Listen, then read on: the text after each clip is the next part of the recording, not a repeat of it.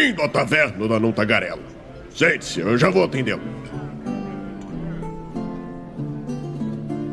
Estamos ao vivo em mais uma live aqui no Movimento RPG. Sejam todos muito bem-vindos à nossa Twitch. Sou Douglas Quadros. Muito boa noite para quem tá no chat aí com a gente. Muito boa noite. Olha só o que, que o o que que faz. Tá quase uma noite, cara. Tá quase uma noite. É, uma horinha. é, é. Bom, bom. Tá boa. boa tarde ou bom dia, né? Vamos completar assim. Tudo bem. Bom, hoje estamos aqui para uma taverna da Nantagarela muito especial. Vocês viram que o nosso layout mudou totalmente, mas isso faz parte porque temos convidados ilustres aqui. Mas antes de falar dos nossos convidados, eu tenho que agradecer o pessoal da RPG Com por essa oportunidade. É, e falar que tá rolando a RPG Com, galera. RPG Com aí, uma convenção de RPG online que você pode saber tudo o que está acontecendo através de um link muito fácil que eu tenho com certeza em mão aqui. Eu não estou olhando agora na internet para saber qual é o link da RPG Com 2023. É, até porque ele é tão fácil que é RPG Com né, 20, 2023 é, é assim, difícil nesse nível. Eu vou deixar o link aí no chat para quem quiser saber tudo o que está acontecendo. Tem palestras lá no, na rede vermelha de vídeos. É, tem outros produtores de conteúdo fazendo mesas redondas como essa. E tudo isso depois vai ficar vinculado ao site. Então, acessem o site, deixem aí salvos os seus favoritos e volta para cá para a gente continuar a nossa live. Gente que está no chat, importante, Pra o Twitch saber que você tá aí, fala que você tá aí. Fala oi, depois pega a pipoca e pode continuar comendo que não dá nada. Mas pra Twitch contabilizar você, bate com o cotovelo no teclado e digita o enter ali que tá, tá valendo. Depois disso pode sentar e aproveitar. Agora sim vamos falar dos nossos convidados. Estamos aqui com diretamente do mestre da Lorota, Cowboy, que já fez parte do movimento RPG num passado longínquo, mas ainda tá lá, eternizado. Fala pra gente, Cowboy, quem não te conhece, pra te conhecer um pouquinho, aproveita. Aqui é o Cowboy Felipe Cangustu, meu nome real, oficial. Eu faço parte do Mestres da Lorota, da RPG.com. Já fiz parte do movimento RPG aí com o meu ex-patrão Douglas 4. E sou aí um dos. A temática é narradores profissionais, né? Isso. Eu sou um dos narradores profissionais. Hoje eu vivo exclusivamente de RPG, fazendo um conteúdo um pouco polêmico ali na internet, sendo cancelado o tempo inteiro mas tentando ao máximo divertir a, a galera. Show de bola, show de bola. É, também temos aqui com a gente, diretamente do Casa Velha, Carlos Chimu. Chimu, se apresenta se alguém não te conhece aí também, né? Fala pra galera aí. Não estou ouvindo ele. Chimu, tu tá mutado. Pois é, né? Acontece. Fala galera, Simonera, beleza? Né? Estamos aqui diretamente da RPG Com 2023 e vamos falar sobre esse assunto que não tem nada de polêmico, né, cara? né? Não tem nada de, de, Nunca teve uma, um feed sequer no Twitter sobre isso. Então a gente vai tratar aqui de uma forma bem branda. Né? Nada que vocês, assim, vão se surpreender muito, porque esse tema, para mim, é, é, é, é, tão básico. Então, vou, não vou queimar a pauta, vou deixar aí para a gente conversar. Né? Agradeço aí o convite né, do Leandro, do pessoal do MRPG. E vamos nessa, vamos aí, vamos, vamos conversar. Bora. Bom, e lá diretamente do 753, Henrique, se apresenta aí também para quem não te conhece, cara. Esse cara conhece o mundo das trevas e não te conhece, bom, não vou nem falar o que ele deve fazer, é, né? Sim. Mas bom, mas não, não sou tão famoso ainda, né? Estou fazendo meu conteúdo na forma como eu posso, mas eu sou o Henrique e eu narro desde a adolescência e cara, a ideia do 753 foi trazer conteúdo de storytelling que eu não tinha encontrado no YouTube. Então foi daí que surgiu. E aí o canal hoje, o mais forte dele, em termos gerais, é o Mago, que a maioria da galera tem dúvida, não entende, é complexo. Então lá a gente faz melhor possível, alguns jogos ao vivo também pra galera ver. E tamo aí, vamos. Hoje eu trabalho com narrador profissional também. E vamos conversar de forma tranquilamente hoje, né? Show de bola. Vamos lá, vamos embora. De bola. É, e Vinzão, Game Chinchilla, né? Quem não conhece também, né? Outro. Quatro monstros da internet e o Douglas aqui, né? Tentando. Mas Vinzão, te apresenta aí pra galera que não te conhece também. Fala galera, aqui quem fala é o Vinzão, lá do Game Chinchilla. É... Eu tem uma série chamada Jogando RPG lá no Game Chinchilla que quando ainda era mato de RPG na, na internet, quase ninguém produzia conteúdo, a gente resolveu fazer essa loucura. e deu sorte, deu certo e estamos aí até hoje produzindo tentando democratizar o RPG o máximo possível, né? A gente, a gente vende uma ilusão lá no Game Chinchilla. A gente bota o jogo RPG que é tudo editado, sabe? Que parece que o RPG é aquilo ali. Aí as pessoas, nossa, RPG parece fácil, vou jogar. Aí a gente engana as pessoas, aí de RPG estão lá, tipo assim, jogando RPG, pô, jogando RPG parecia que era mais fácil. Né, mas aí já é tarde demais, porque já entrou no, no mundo do RPG, então tá sendo ótimo. Exatamente, exatamente. Bom, mas agora vou vamos começar a nossa conversa aí. Eu vou pedir para os nossos convidados, é, quem tiver interesse, né, manda o link de vocês ali no chat para quem ainda não conhece projeto, os, produtos, os projetos e os produtos de vocês, canais, etc. Manda ali, fiquem à vontade, está sempre aberto o nosso chat para publicidades. Então fiquem à vontade. Bom, mas hoje nós vamos falar sobre mestres profissionais, né? O que, que é um mestre profissional? É um mestre que narra muito tempo. É isso, galera. Foi bom conversar com vocês. Não, gente, eu tô zoando. É... Now the world don't move. é, tipo isso. Bom, hoje nós vamos falar sobre uma coisa que, que eu acho engraçado quando o Leandro me propôs esse tema, porque a primeira pauta da Taverna da Não Tagarela que ninguém nunca vai ver, porque ela se perdeu, porque eu não sabia que eu tinha que clicar num botão pra Twitch gravar a minha live, foi a primeira live que a gente fez nesse sentido, e eu não baixei na época e perdi totalmente. Mas a primeira foi sobre narradores pagos, mestres pagos, RPG pago, alguma coisa do gênero que eu não me lembro mais, que faz séculos. E cara, é, porque a ideia da taverna era exatamente isso, né? Pegar temas polêmicos do RPG, botar em pauta, chamar algumas pessoas e deixar o chat se degladiando enquanto a gente tenta apaziguar os ânimos. E, para minha surpresa, não aconteceu isso. Porque, eu vou acabar com a polêmica aqui agora já, só pra gente. Porque isso não tem tanto a ver mais com o nosso tema. A galera que faz barulho sobre mestres profissionais, sobre encanadores pagos, etc., é a galera que muito pequena que não consome esse conteúdo e que fica só reclamando na internet sobre qualquer coisa que sai lá. Então, isso me surpreendeu muito, porque todo mundo que estava no chat elogiou, falou que jogava com mestres pagos e era ótimo. Então, tipo, não sei, não sei. Então, essa galera ainda pra mim tá escondida. Se você é um desses que não gosta, quero ver você aí no chat falando com a gente, tá? Pode xingar a gente aí que a gente não vai ler. Mentira. Vai ler sim e tá aqui do lado. Então, o seu nome tá, vai, vai aparecer, hein? Vai aparecer. Bom. E por favor, xinga. Engajamento na internet é, é a nossa moeda. Exatamente. Bom, mas é, nós não vamos falar só sobre essa polêmica, né? Sobre o que é polêmico ou não. Hoje a gente vai entrar em alguns assuntos que talvez sejam importantes para você aí que está querendo ser um mestre profissional, que está querendo de repente ganhar uma grana com esse trabalho que a galera desvaloriza tanto, né? Que acha que assim, ah, tu tira tudo da tua cabeça na hora que tu senta ali e é assim, é fácil, e depois é só rolar os dados e os jogadores sempre ajudam. É assim que é o RPG, né? A gente sabe disso.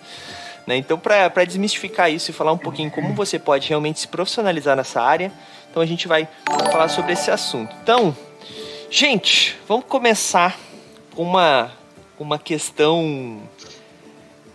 Vamos voltar à polêmica rapidamente, né? Tem muito preconceito ainda nisso. Eu falei que é pouco, que são, são pequenas pessoas, mas elas fazem um barulho absurdo, principalmente é, em redes sociais, né? Porque hoje a rede social, no meu ponto de vista, é uma das melhores formas de marketing, principalmente para o nosso trabalho, né? O cara vai montar um grupo, às vezes lança na, no Facebook, no Twitter, no Instagram ali, que tem uma mesa paga, vai ser via Discord normalmente, é, vai funcionar, tem tantas vagas, e a galera embaixo comentário malhando, malhando, malhando. O cara que não consome e vai reclamar, né? Sendo que era só ignorar, mas tudo bem. E eu quero saber de vocês, cara. Vocês hoje já estão trabalhando com isso, que já eh, saíram talvez até da parte de precisar fazer essa publicidade mais básica. Como é que é esse preconceito, cara? Ele ainda existe?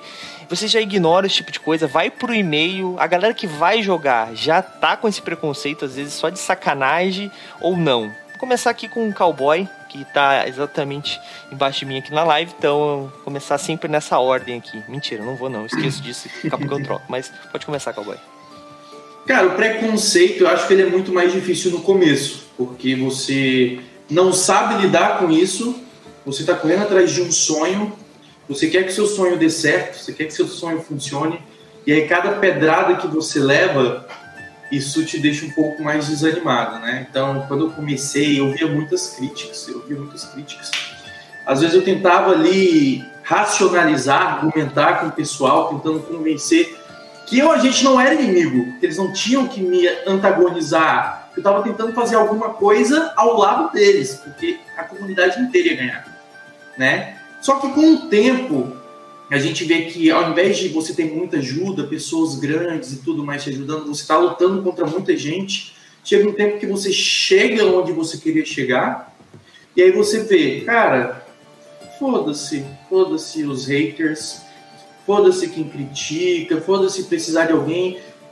Você tem que contar com seus esforços e das, dos seus amigos, as pessoas que estão contigo, e é isso. E e se as pessoas acham ruim, se as pessoas criticam, isso é um problema exclusivamente delas. Então hoje eu não preciso mais ficar convencendo ninguém, porque eu entendi que quem quer o meu conteúdo, quem quer o meu produto, vai ter o meu produto, e quem não quer, não vai ter. Ou então quem não quer agora, talvez amanhã vai querer. Então hoje, para mim, essa questão do hate é irrelevante. No início era bastante, mexia bastante. Mas hoje, às vezes, é um. Eu até gosto do hate, para falar a verdade. Quando alguém vai lá e faz uma crítica, eu sempre penso, pô, engajamento, eu posso colocar alguma coisa ali. Às vezes eu brigo com a pessoa só para ter mais gente envolvendo na briga. Então, para mim, hoje o hate, ele. E também, assim, nesse sentido de, de narração paga, eu quase nem vejo mais. Parece que deu uma.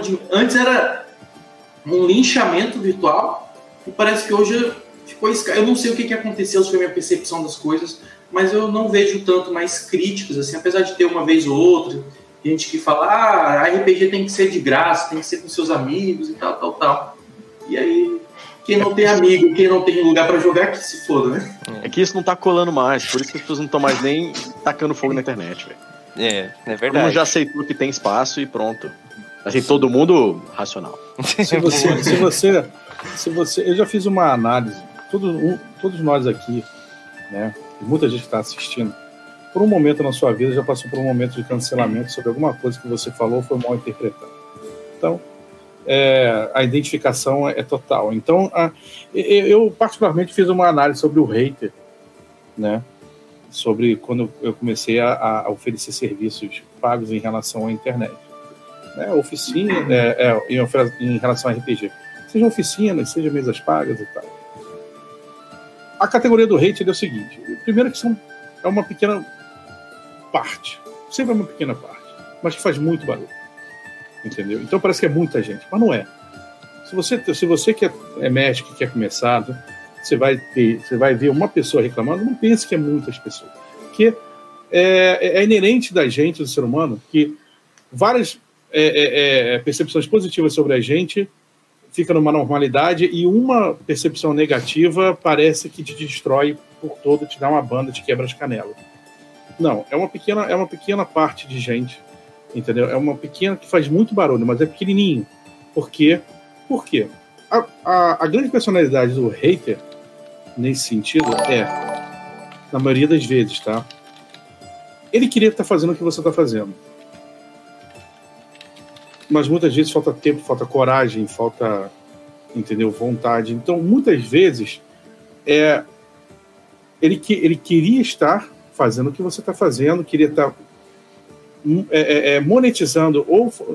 Porque você analisa, como é que vem o hate? Ah, pô, é sempre assim, né? Quando vinha. Hoje realmente eu concordo com o cowboy, é muito menos, né? Mas era sempre assim, pô, eu no meu grupo eu faço de graça. Eu narrei tantas, tantos anos, então isso você já identifica. É uma pessoa que tinha um RPG que nunca teve coragem ou cacife para peitar isso, vontade mesmo, botar em prática, e aí prefere reclamar. Então, é, é, desce o sarrafo um pouco embaixo, vem, não, não se destranca da, da gente, não, fica aqui onde a gente está, que é todo mundo né, aqui. Então, cara, é uma coisa que vai iniciar esse, esse bate-papo, eu digo para quem está assistindo, para quem está interessado, encabeça, vai fundo, entendeu? Tem muita gente aqui que tá, faz muita força para profissionalização do, do, do, RPG, monetização de RPG, Porque, cara, isso não vai acabar com o hobby. Não vai acabar. Lê as minhas palavras. Não vai acabar com o hobby. A sua a pelada de quinta-feira não acabou com o futebol, cara. E você paga é, campo alugado, você paga as camisas, você paga a lavanderia, você né, paga o churrasco depois. E, isso, e não acabou com o futebol. Muito pelo contrário, muito mais gente entra, sabe? E outra coisa, a segunda questão do hater é a maioria deles, que, quem reclama, é do grande, é de grande capital, principalmente Rio, eixo Rio, São Paulo, Minas Gerais. E a pessoa que não tem opção? O cowboy chegou a, a, a até dar uma. No final aí, deu, deu uma encostada nisso. E a pessoa que não tem opção? Que vem no, que, que tá no interior, que tem um mestre, o cara, não, não narro DD, cara. Desculpa, não narro DD. E você que se lasca, eu só narro Cthulhu. Meu negócio é, é, é, é, terror. O cara não tá errado. Ele narra o que ele quiser. Não, meu negócio é terror. E aí, o cara quer jogar DD, como é que ele faz? Ele não tem eventos pra caramba na cidade dele sabe? Ele não tem essa facilidade de, de ir, a, ir a eventos. A internet viabilizou isso, cara. Hoje nós temos VTTs aí, né? temos é, é, é, é, ferramentas que podem encurtar essa distância e a pessoa paga por isso, sabe? Não há mal nenhum, tá? Então, pense em opções também. Né? É muito fácil a gente falar aqui no Rio, por exemplo, tem muito mestre, tem gente que narrar em todo canto, tem jogador pra caramba, em São Paulo também, gente pra caramba, tal, Brasília também, que tem um grande foco do RPG, tem gente pra caramba, Curitiba, tal. Mas e quem não tá lá? Pensa na, na, na, no acesso, cara. É que eles fazem uma associação de subtração, né? Se tiver uma mesa paga, isso vai reduzir as suas chances de jogar RPG. E na verdade você está apenas acrescentando uma categoria mais no negócio. Exatamente. Então, quantas pessoas que não podem jogar de graça podem jogar porque é pago, né? Então, esse é o diferencial. Né? É. O, o RPG pago ele não veio para tirar, ele veio para acrescentar, para somar. Sim, com certeza. Mas o Henrique tá muito quieto aí, Henrique. Conta pra gente como é que tá sendo a tua experiência, cara, com, com essa mestragem profissional. Cara, vamos. Vou, vou contar mais ou menos pra vocês por que, que eu comecei a cobrar pra narrar. Primeiro foi porque eu precisava de grana. Só por isso. E aí, o que aconteceu? Na verdade, eu estava alguns anos sem, sem narrar realmente, fazia só algumas coisinhas muito de vez em quando. E aí, quando veio a pandemia e eu tive a ideia de fazer o canal, ele é basicamente filho da pandemia, foi quando eu comecei a procurar pessoas para jogar online, que eu não tinha nem jogado online, só jogava presencial. E aí, eu comecei a ver que tinha a oferta do, do, do narrador pago. E a princípio eu critiquei. A princípio eu critiquei. Mas aí eu olhei bem, eu falei, tá, pô, conversei até com a minha esposa na época, falei, cara, você faz isso desde que você tinha 14 anos de idade. Deve ser pra alguma coisa, né? é, aquela clichêzão, pô, você vai jogar de novo, mano. Cara, você não ganha nada com isso. Mas basicamente, é, é, eu vi os dois lados da moeda. Então, a princípio, eu criticava, porque eu falava, pô, é um hobby. Mas eu pensei, tá, se eu vou jogar videogame hoje, eu vou pagar. Ou eu faço, cometo crime, não, pirataria, vamos dizer assim, entre aspas, né? de certa forma, mas, né, de uma, de uma maneira geral, a gente tem que a gente se adapta de acordo com, com necessidades situações, e foi isso que me levou a começar a narrar profissionalmente, o que para mim foi excelente. Eu cheguei a ter oito mesas na semana. O que, que eu vi? A primeira coisa que eu fiz foi, ah, vou mestrar vampiro, porque todo mundo gosta de vampiro. Cara, só que tem narrador pra caramba de vampiro. Aí eu olhei pro mago, eu falei, é você mesmo, meu filho.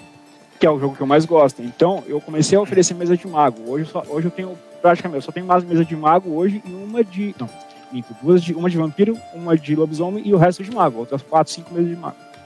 Porque é, é o que a pessoa precisa. Eles me procuram pra jogar mago mesmo.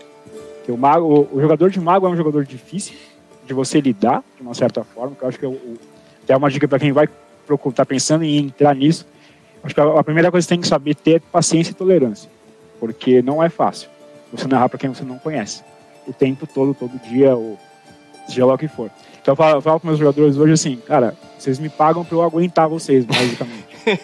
Porque, cara, o dia inteiro, cadê meu fetiche? Cadê meu, meu familiar? Por que você não deixa meu familiar? E daí começa, né? A gente deixa, fica o dia inteiro falando de RPG, Sim. a gente gosta pra caramba. Então eu falo, é, é o tempo. E fora isso, na, na, na, vida, na vida real, vamos dizer, entre aspas, eu ainda tenho meu trabalho, eu sou autônomo. Então eu junto tudo numa, na questão do autônomo de uma vez só. Trabalho das 8 às 11, basicamente, entendeu? Sim. Então é isso, cara. Foi basicamente isso. E aí hoje eu penso, a minha ideia é que eu consiga chegar no ponto onde eu fique só com o RPG. Massa. Essa é a ideia. Massa, massa, massa. Show. Cara, é, até o pessoal do chat ele falou, o, o Matheus, nosso querido Matheus do Ideias Arcanas falou, né, que a popularização dos streamings deve, pode ter ajudado, né, com essa questão da, dos narradores profissionais, né. Eu acho que isso é uma, uma realidade mesmo. Mas vamos, vamos continuar aqui, senão a gente vai ficar só nesse papo e acho que esse papo já deu muito pano pra manga já, essa questão do preconceito, né. Ah, eu queria saber uma coisa muito, muito importante, que assim, eu acho que o narrador pago, ele não é, ele não pode narrar como ele narra, eu acho, tá? Meu ponto de vista, posso estar completamente enga- enganado. Mas ele não pode, não deve narrar como ele narra pra mesa do final de semana dos brothers dele. A não ser que ele seja um puta mestre profissional na mesa do final de semana dos brothers dele. Mas Tipo assim, quero- fumando Malboro de calcinha. é, exatamente, exatamente. É, não, Tem não. que ser um pouco mais profissional, né? No Não mínimo, um vape. Não, tô brincando. A gente não incentiva esse tipo de coisa. Mas. é, usar calcinha, não. É legal, dói a aça. Mas. A, a questão de preparação das mesas, né? Preparação de aventuras. Como é que funciona pra vocês? Talvez eu vou começar com o Vinzão aqui. É, a preparação de aventuras profissionais, vamos dizer assim. Vocês costumam preparar uma coisa totalmente diferenciada para cada mesa ou tem uma reciclagem básica, pelo menos do início, porque RPG, mesmo que tu tenha, pegue, sei lá, qualquer livro é, de aventura, começa com um grupo, o segundo grupo com as mesmas pessoas, a segunda jogatina vai ser totalmente diferente. Mas como é que funciona isso para vocês? Vocês criam específico para cada grupo? Vocês têm algum tipo de padronização? Só pra galera que tá pensando em iniciar já ter esse esse gatilho aí. Cara, é, essa é uma coisa que eu falo muito nos meus cursos ou quando eu tô dando dica para as pessoas. A primeira coisa que você tem que pensar em qualquer aventura que você tá narrando são os personagens dos jogadores. É, você não tá contando uma história sozinho, os personagens estão vivendo aquela história e eles contam a história com você. Então, é, eu eu tento padronizar. Não, eu não eu, sei lá, eu tento, eu tô, nesse momento eu estou narrando a mesma campanha para duas mesas diferentes. Só que os personagens dessas duas mesas são completamente diferentes. Então eu tento. O que dá para padronizar em cada campanha, eu padronizo. O que não dá são justamente os, backs, os background de cada um dos personagens que eu preciso usar para costurar na minha história. Então a minha preparação costuma passar primeiro aqui. Bom, eu tenho esses, esses quatro jogadores e eu já tenho ali o background deles, o que, que eles estão querendo viver. Ah, esse personagem aqui é o monstro matou o clã dele, então tipo, e ele tá caçando esse monstro. Esse outro personagem aqui tá tentando encontrar a língua mãe para unir todas as, as raças num grande kumbaya e que todo mundo vai falar com a mesma língua. Aí eu, e se o monstro estivesse guardando a língua mãe e aí eles meio que estão caminhando na mesma direção? Só que isso não tem na campanha. Então eu vou ter que criar um arco dentro da campanha para encaixar pedaços dos meus da, do background dos meus jogadores na aventura que eu estou narrando, né? E eu acho que como mestre pago e você está oferecendo um serviço, é essencial que você é, faça os seus jogadores retornarem à mesa. Por mais habilidoso e talentoso que você seja em, em fazer aventuras incríveis, se o jogador não estiver engajado na aventura que você está contando, é, ele vai embora. Né? Então você pode estar achando que a aventura está muito louca, nossa, eu arrasei nesse roteiro, nessa reviravolta aqui e tal. Mas e a história do, do, que o jogador quer viver? Que ele quer experimentar? Está sendo contada? Né? Então, para mim, esse é o primeiro critério. O restante tudo vai de, de preparo básico, técnicas de, de, de preparo básico. É, um dos meus livros que mais influenciaram meu preparo de sessões, eu acho que é o The Return of the Lazy DM. Né? Que o cara, o cara é foda, ele, ele faz um passo a passo ali de preparo de sessão que eu já eu já levei isso ao extremo. Hoje em dia eu preparo as minhas sessões em meia hora se eu precisar de uma sessão rápida, saca? Se precisa, se, sem preparo também a gente vai só no improviso, mas um, um preparo bom, 30 minutos já tá sendo. Sim, isso é um pouco de experiência também, né, galera? É, daí tem o cara que vai chegar no chat e falar assim: Ah, mas eu narro há 37 mil anos só de improviso. Sim, e os seus jogadores jogam porque eles são seus amigos. Não tô dizendo que é ruim, mas tem algum momento que o cara vai pela amizade, mano. Se tu tá pagando, tu vai querer se envolver na história, como o Vinzão falou, né? Então, é, é importante realmente isso que, ele, que, foi comentado, que é, que é esse preparo. Mas, Henrique, e tu, cara, como é, como é, que, como é que funciona pra ti isso? Porque, sim, nada contra, né? Eu jogo D&D, eu jogo tudo, qualquer coisa. Se tiver RPG eu tô jogando, mas... E... Mundo hum. das Trevas costuma das mago tem uma parada de uma trama que normalmente tem um a galera que joga já é meio, né, que é uma trama extremamente profunda. D&D a galera se contenta com menos, mas... Cara, eu... Mentira, isso que eu tô falando. Honestamente, eu acho mais... acho D&D mais difícil, cara, né? é, eu tô zoando. Só queria puxar um gancho, porque... mas foi horrível. Porque o galera do D&D quer cara, todas profundas dá, velho, num dá. jogo que não é de... que é de hack and slash, mas tudo bem, vai lá. Cara, a última vez, assim, eu, eu amo D&D, cara. Eu adoro muito, muito, muito, mas eu gosto de jogar. Tanto que a última vez que eu realmente narrei... Eu narrei não, mestrei, né? Era a D&D 1990, sabe Deus quando. 97, talvez, 98. Cara, e assim, eu gosto muito, mas esses dias eu até falei, vou abrir uma mesa de D&D, vou meter uma sessão de 6, 7 horas de trabalho. Comecei a ver os livros, eu falei, ah, não, deixa quieto. Eu tô velho já, não, deixa eu ficar onde eu sei, tá ligado? Já, puta, já, já é muita coisa. Mas assim, cara, eu, narro, eu falo que eu narro 80% de improviso em todas as minhas mesas. O que, que eu faço para facilitar minha narrativa? Cara, eu boto todo no mesmo cenário. Então a minha cidade, eu tenho uma cidade fictícia que eu criei, mas é tipo, talvez já narrei em São Paulo, né, em outras capitais e tal, mas eu criei uma cidade onde eu faço, os caras falam que eu chacoalho a coisa, cai vampiro, cai carniçal, cai lobisomem, né, tipo, tem sobrenatural pra todo que é lado. Os caras pedem, cara, eu quero atrás de um vampiro. Eu falei, beleza, tem trocentos aqui pra você. Mas assim, o que, que eu faço? Eu monto um cenário e aí eu crio, dentro de, da, das mesas que eu tenho, então mago, vampiro, lobisomem, eu crio é, é, conflitos gerais que de, não dependem dos jogadores. Então, cada um deles pode, de, de, certa forma, fazer as suas próprias agendas, apesar de que eles não, geralmente não vão atrás, eles acabam se envolvendo na história que eu coloco. E eu jogo conflitos que, a princípio, são aleatórios. Muitas vezes eles são realmente aleatórios, porque eu tenho TDAH, então isso não ajuda muito. E aí eu esqueço das coisas, cara, eu tenho anotação que não acaba mais de mesa, mas eu narro no improviso. Então, o que, que eu faço? Eu escuto os meus jogadores.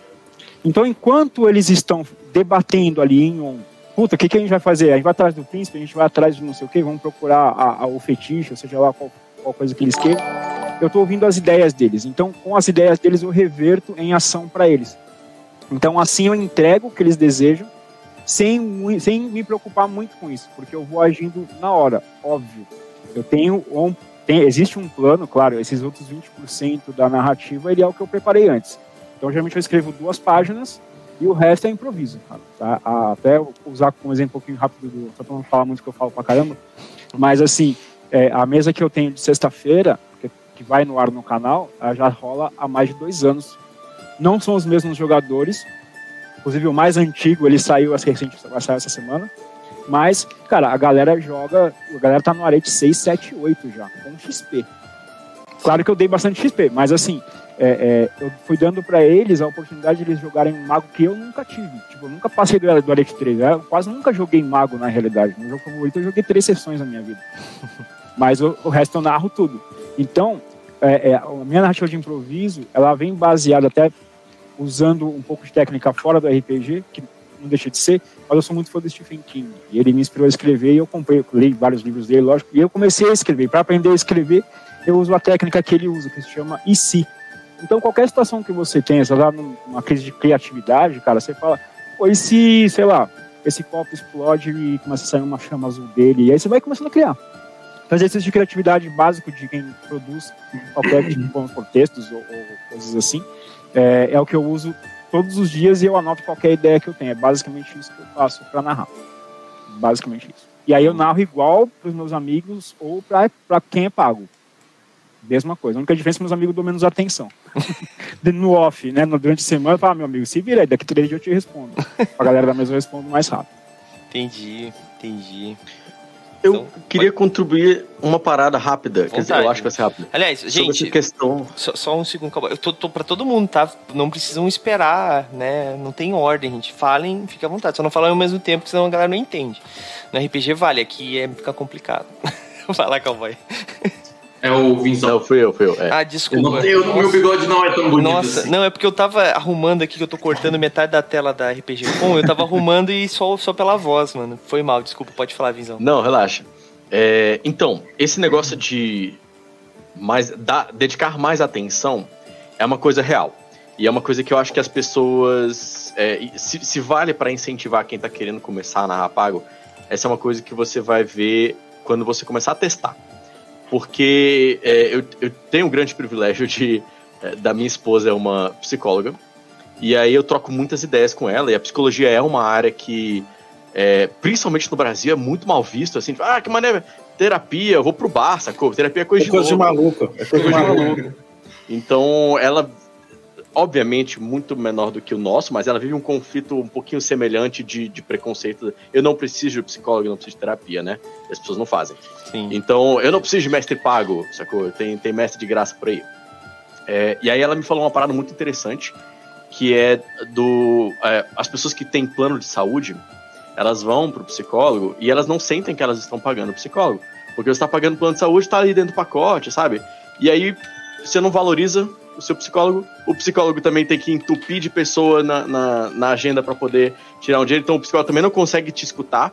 Aí o que alguns psicólogos começaram a fazer é, além do plano de saúde, cobrar um valor simbólico, mesmo que seja 5 reais ou 10 reais, porque se a pessoa vê o dinheiro dela saindo do bolso e indo para a mão do psicólogo, ela valoriza um pouco mais. E aí a troca de energia aumenta com o psicólogo. A pessoa faz valer aquele dinheiro que ela está tirando do bolso dela, que ela está sentindo sair do bolso, e o psicólogo é, consegue eventualmente puxar mais coisas para que aquele paciente consiga trabalhar. O que, que eu comecei a sentir quando eu comecei a cobrar pelo RPG? É, os meus jogadores entram querendo fazer valer a grana que eles estão pagando. Então, a, o nível de dispersão é quase nulo não tem momento de, de, galera mexendo no celular, não tem galera dispersando, contando piada. Os jogadores falam: opa, galera, é, já chegam com saudade. Ah, você viu o filme tal? Você viu? Não sei o que lá. Tá. Opa, galera, vamos, vamos. E já entra pra sessão e já entra no personagem. E sabe, tipo, pá, pá, pá. E qualquer momento que alguém começa a, a, a dispersar assim, a galera mesmo já puxa. Não sou eu, mestre, que tem que puxar. Porque eles fazem valer aquilo. Eles interpretam, eles, eles montam ficha, eles montam grupo para coordenar coisa sem que eu possa ver. Então, tipo assim, eles se entregam pra narrativa. E recebendo essa energia deles, eu também percebi uma parada que eu nunca tinha visto nas minhas mesas gratuitas.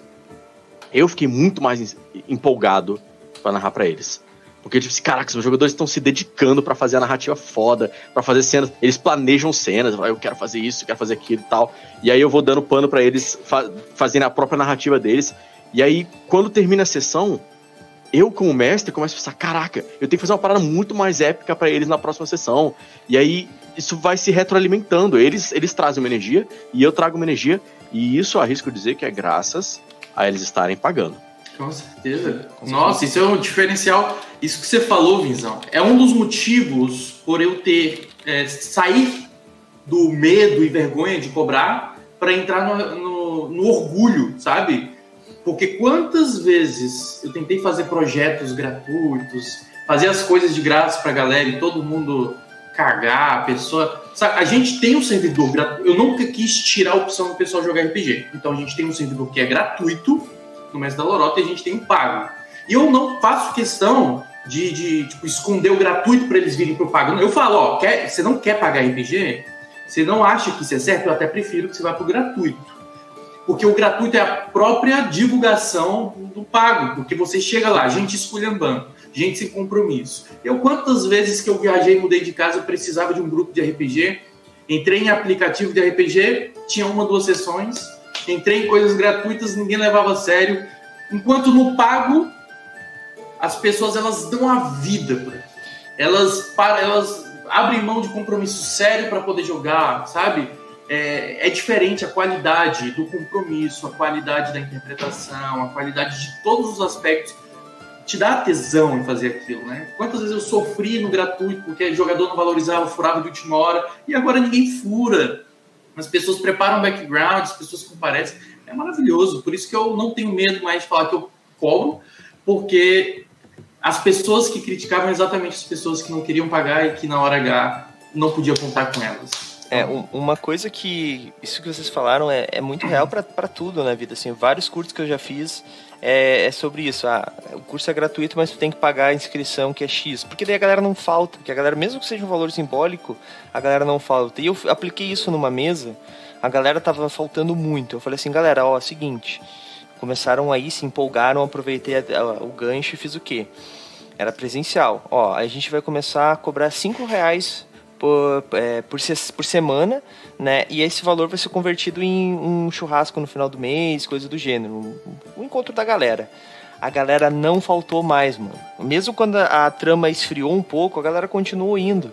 Não porque tava pagando 5 reais, mas, porra, eu paguei e os caras. E daí, por no final do mês, os caras vão comer com a minha grana e eu não vou ter aproveitado, porra. E, tipo, cara, funciona, funciona. É, Isso... só você fazer, é só você fazer um exercício, cara. Por exemplo Quantas pessoas você já viu que fala assim, pô, não aguento mais fazer personagem. Pô, não aguento mais enfrentar Goblin. Não aguento mais enfrentar Orc. Por quê? Essas criaturas menores, assim, esses desafios mais leves, é tudo para mesas que iniciam e que não vão para frente. Você inicia uma mesa, não vai para frente. Aí você procura, aí tem outro grupo de jogo, aí você faz personagem novo, vai fazer, vai enfrentar as criaturas, né? Sabe? É só você fazer exercício mental. Quantas vezes você enfrentou um Goblin e quantas vezes você enfrentou um dragão vermelho? Verdade. É só você ver. Entendeu? Por quê? Porque as mesas é, é, é, gratuitas, né? Que são importantes, óbvio que são, elas são a porta de entrada, é a, é a, a acessibilidade das pessoas, entendeu? E, em eventos e tal, é o primeiro contato também, a pessoa. É, é, é um terço das minhas mesas pagas são de gente que nunca viu RPG na vida. Né? Escutou eu falar em algum lugar e, pô, viu o filme do D&D, pô, quer, quer jogar, quer, quer experimentar. Mas, é, vocês falaram muito bem da questão dos jogadores e que dá aquela retroalimentação com o mestre, né, de empolgar, vai se empolgando, mas eu acho que também a pessoa que se prontifica a fazer essa, é, mestrar, né, narrar, é, pago, não pense que tudo é festa, tá? É, que tudo é. Ah, não, eu narro para o meu grupo de graça, é só eu botar um preço e, e vou. Já era, Cara, não é assim não. Não existe, é, pô, quando você está marcando com um grupo, né, pago, não existe eu não tô afim, não existe, cara, vou fazer minha boca, não existe, porra, não vou ler sobre isso, não existe. Você tem que se preparar sabe? Eu, eu faço um paralelo muito é, é injusto, né? Que é com o professor, porque o professor é, tem uma escala de importância muito maior, mas é que o que a percepção dos jogadores que tem no médio de RPG é aquilo que elas veem ali. Elas não veem o que está no background, onde o cara tem que saber dos sistemas, onde o cara tem que saber de regras, onde o cara tem que saber, tem que ver outras pessoas. Cara, eu, eu, eu, eu, eu tô na, na vida de RPG desde 89. Muita gente deve estar assistindo nem nasceu. Eu hoje em dia aprendo, eu hoje em dia eu vejo canal de gente começando. Por quê? Porque eu quero ver os mestres de hoje em dia, eu quero aprender com os caras também. Sabe?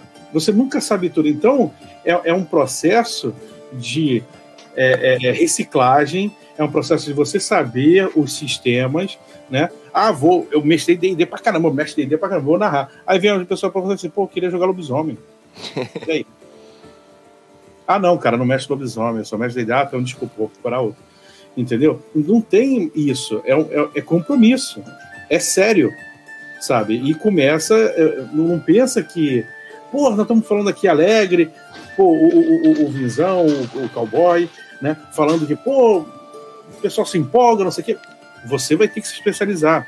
É uma decisão que você vai tomar na sua vida. É um tempo que você vai criar sabe, para isso. Você vai ter que preparar a aventura. Eu, eu sou um cara que tenho improviso, né, até um certo modo, mas eu gosto muito de preparar a aventura. É, eu sou do, do, do, esquema antigo ainda de fazer, eu gosto muito de preparar a aventura. Seja sandbox, seja railroad, seja um pouquinho de cada um. Eu gosto de planejar, eu vou nos VTTs, monto cards de localidade, abro o mapa, jogo uma pancada de ícone que o pessoal, que porra é essa? Tem um íconezinho de fogueira aqui, é, vai lá ver o que, que é e ali tem um card que tem, tem uma, uma aventura, um esqueletinho de aventura ali. Então, tudo eu gosto de preparar e planejar com o máximo de antecedência, porque aí não se perde tempo no desenrolar da aventura, né? Mas, obviamente, sempre tem que ter improviso, o mestre tem que estar muito afiado para esse tipo de coisa. E os melhores plots, concordo aí com os relatores, os melhores plots da aventura vêm da cabeça dos jogadores, você pode ter certeza.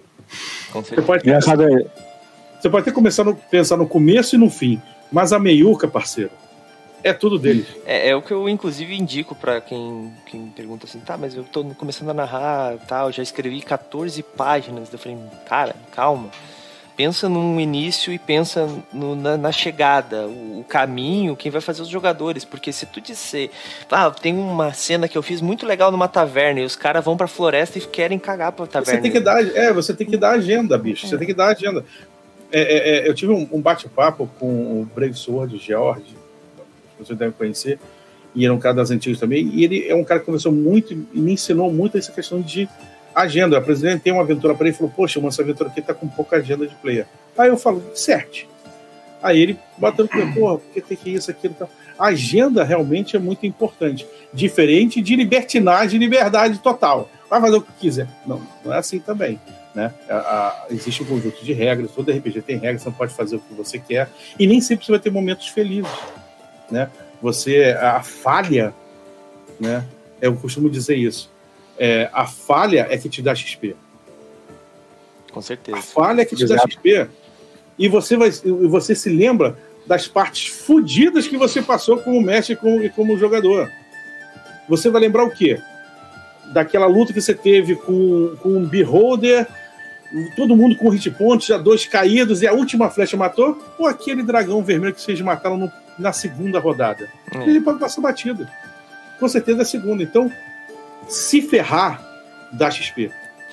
Mas aí eu tenho um ponto, Shimo. Eu tenho um ponto é. que eu tenho uma pergunta aqui para vocês. Tô pagando, meu personagem morreu. Uhum. E aí? Faz outro. Mas tá. você tá pagando por isso mesmo. Mas, é. mas, mas, mas, eu tô usando. Sou, sou o cuzão. Se quiser continuar, faz outro. Ah, então vocês é, têm esse tipo de abordagem, só para saber como é que funciona nas é, de vocês. Se eu dou a galera. É, opções. Existem ah. opções. O grupo quer reviver o personagem. Exato. Né? Só que, só que assim, eu, eu, sempre fiz, uh, desde sempre nas minhas campanhas, eu gosto que a ressurreição não seja algo banal. Então não é tipo, ah, eu cheguei na cidade, joguei dinheiro na cara do clérigo e ele revive. Mano, quem disse que ele tem magia de ressurreição para reviver vocês? É isso. Sacou? Aí. Então, normalmente material o reviver. Né? Cobrar um material é... um componente bacana, né? Novamente, ah, e mesmo que eu tenho trocentas mil peças de ouro. Ah, mas é um diamante de 25 mil peças de ouro, não tem nenhum na cidade. A gente escutou uma lenda de que tem um lá na montanha do um dragão e Sacou? É então, o que que eu não. O, o, eu falo com o jogador: você quer manter o personagem? Ele falou: quero. É, então tá bom. Então a gente vai criar um segundo personagem agora para você jogar com ele é, dois níveis abaixo. E aí você vai jogando com o pessoal, sacou? Como se fosse um, um sidekick da galera ali um, e, e, alguém que você tava, tá afim de fazer. Vocês vão fazer esse arco de ir lá, pegar o componente, trazer de volta pra cidade, reviver o seu personagem. E provavelmente, isso vai ser umas três, quatro sessões você vai criar um vínculo com o personagem que está jogando agora. Mas Quando você reviver o seu personagem, você escolhe se quer manter o, o que você jogou agora ou você quer voltar para aquele anterior, né? E aposenta o outro. Ou então vira. fica na taverna ali esperando, sei lá.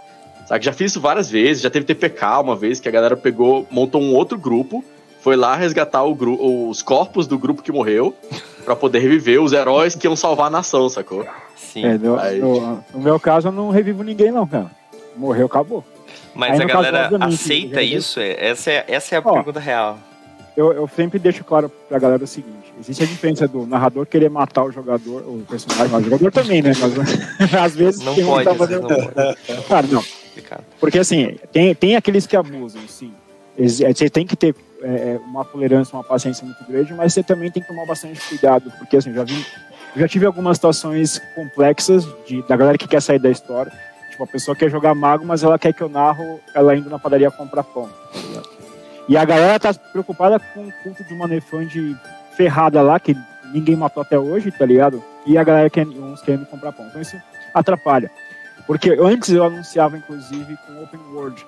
Né? Então, tipo, a pessoa poderia entrar na cidade e fazer o que ela quiser. Queria, sim, podia. Mas ela tinha que entender que o grupo depende dela. Se ela quiser se divertir, ela tem que entrar com o grupo. E aí, então eu deixava isso para o off, etc. Mas enfim, não era isso que eu faço. Com o DDH falando aqui. Voltando para o assunto mais ou menos. Então, Nesse, nesse tempo que eu narro, que são, narro profissionalmente, que são dois anos e pouco só de, de, de prática, eu não preciso, não, não houve nenhuma morte de personagem na minha mesa. Exceto na semana retrasada que eu fiz um TPK, mas só para eles aprenderem que não é para xingar meus NPC, basicamente. Cara, os caras estão com arete, os caras do arete 6, 7, 8, os caras estão na Umbra, aí eles acharam, entraram num reino de gelo lá, sei lá o quê. O Garou veio para ajudar eles e os caras mandaram eles se fuder, mandaram tomar ah, é? Tá bom, então vocês não vão achar a saída, morreu todo mundo congelado, acabou. Não, tinha, não dei chance para eles também. Né? Mas aí eu fiz uma, uma segunda narrativa, mais ou menos nessa ideia. Eles pegaram outros personagens, então eu fiz eles jogarem mortais, adormecidos e tal, na escola, numa tempestade de neve, até eles aprenderem que, jun, estando juntos ali, eles conseguiriam passar. Eu dei uma lição moralzinha para eles, mas foi a única vez que eu realmente matei. Mas caso cara, já teve casos, por exemplo, de um jogador que queria trocar de personagem. Tem um cara que joga comigo, o Thiago, ele joga comigo desde o começo também já até virou, a gente já virou amigo, apesar da, da, da mesa paga. E ele era um cara que falou assim, Henrique, eu, queria, eu nunca joguei lobisomem. Eu queria testar vários tipos de personagem. Posso? Eu falei, pode. Então ele jogou, cara, com com Cria de Vens, ele jogou com Mocolé, ele jogou com Basté, jogou com Gural. E os outros jogadores eram, eram os mesmos, tá ligado? Então eu tinha que ficar inventando mortes bizarras para os personagens dele, porque ele fazia uns caras muito fortes, e aí eu tinha que apelar na morte dele para poder entrar com o novo. Mas, cara, todo mundo sabe, se eles morrem, eles fazem outro, começa do começo e segue a vida, cara. Voltando, voltando um pouco no negócio de preparação, eu acho que eu deixei de falar uma coisa aqui e isso fica na minha cabeça. Eu sempre faço né? E eu aconselho quem, quem vai entrar nessa, nessa empreitada com a gente fazer a famosa sessão zero. Tá? Principalmente quando você não conhece as pessoas que vão jogar com você. São pessoas da internet que vieram te procurar. Tá? Eu sempre faço a sessão zero. Falo assim, ó, a galera vão sessão zero, que é, que é cobrada também, porque você vai dedicar um tempo, você vai ensinar, tá? E você esse tempo é para explicar as ferramentas que vão ser usadas, tanto de áudio de vídeo, quanto a, a, o VTT que você vai usar, seja Roll20, seja Foundry, seja Fantasy Ground, para você ensinar as pessoas, que muitas pessoas vêm cruas, né, e fazer os personagens junto com elas. E eu costumo fazer também é, agregar os jogadores na criação de uma cidade, de alguma coisa e tal, para eles terem uma partezinha deles ali e sentirem. No meio disso, né? Exato. E no meio disso você já solta contrato social. Pô, se alguém tiver algum grilo, algum assunto sensível, que não mereça. Uma mesa minha, uma pessoa tem aracnofobia no nível punk. Entendeu? Se você descrever, ela já desliga, desliga o computador, vai embora. Taca fogo no computador, vai embora. Então, porra, não tem mais no bestiário aranha de qualquer tipo, entendeu? Eu tenho trocentos livros de bestiário, que preciso me focar nisso né, em certos assuntos. Então você já conhece.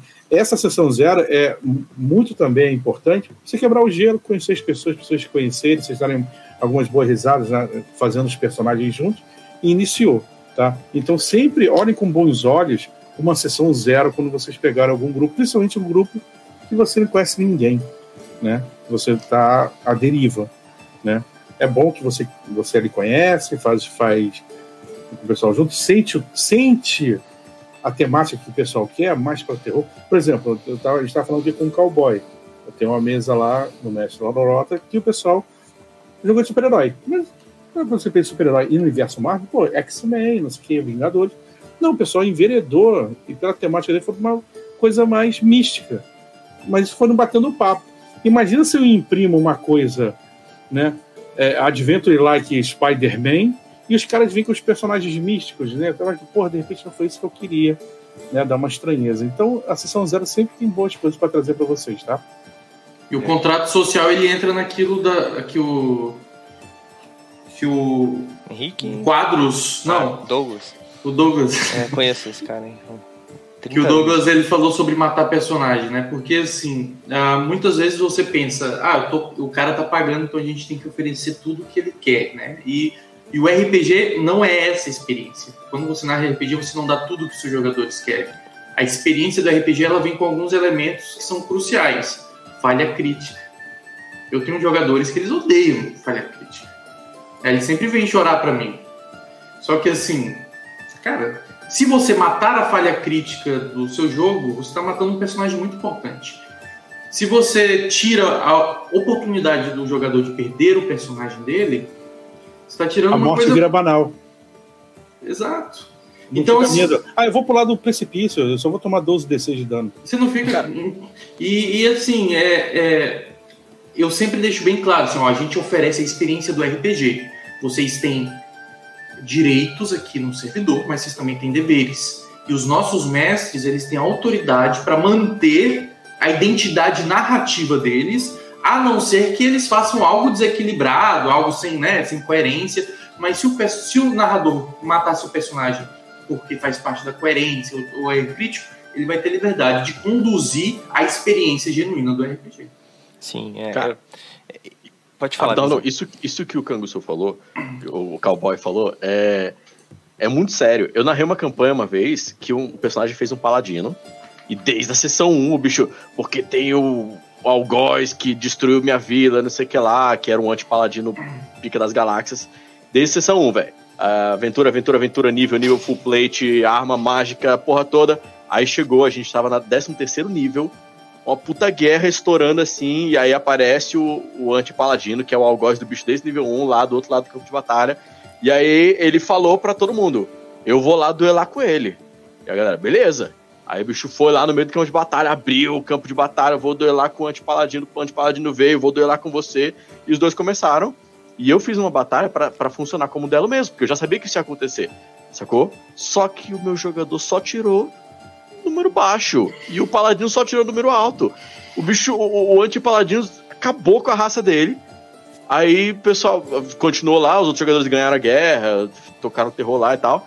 Aí foram reviver ele e falou: Não. Claro que não. A minha missão divina era acabar com aquele cara. A, a a missão divina dele era acabar comigo. O deus dele foi maior que o meu, ele gan- ganhou.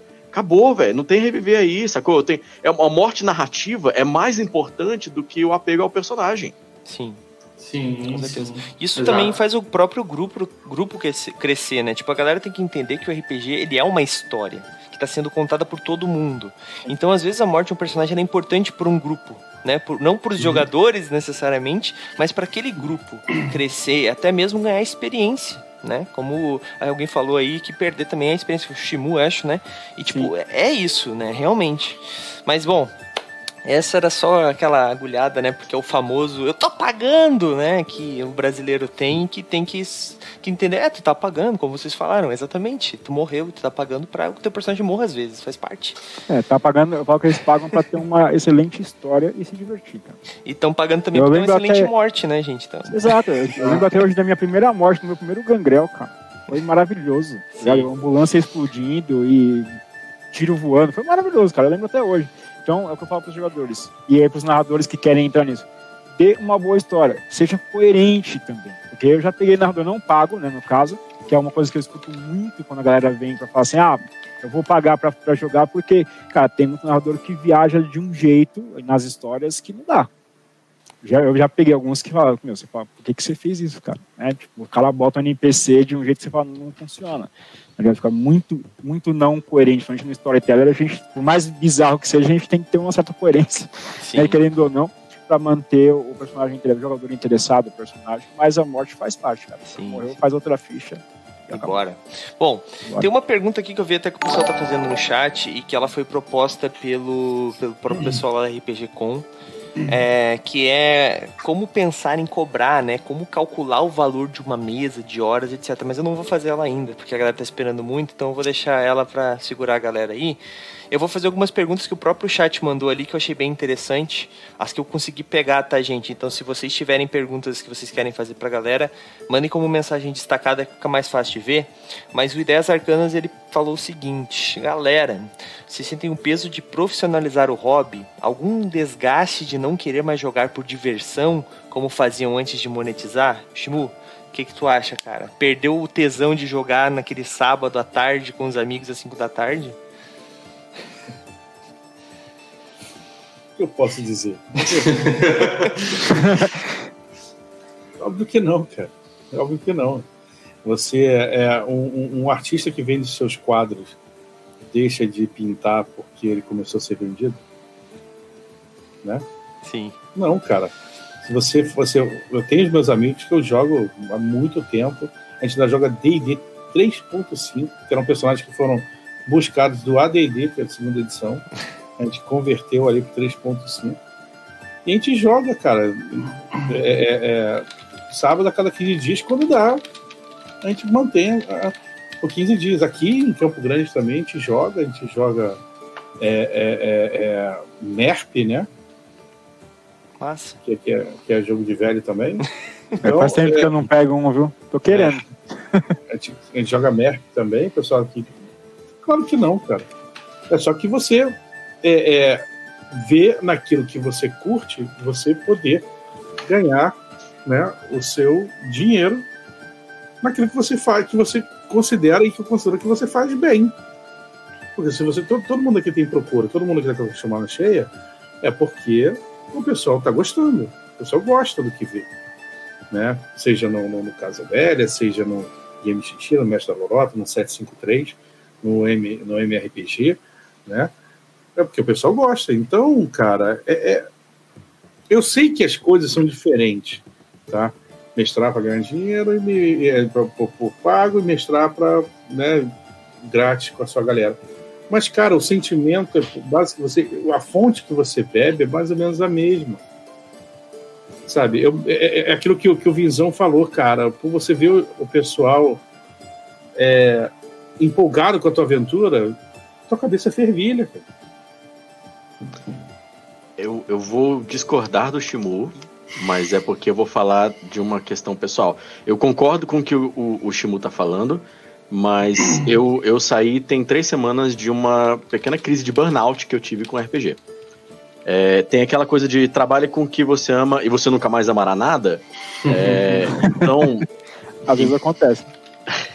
Em 2018, eu, eu, eu, eu larguei o meu último emprego.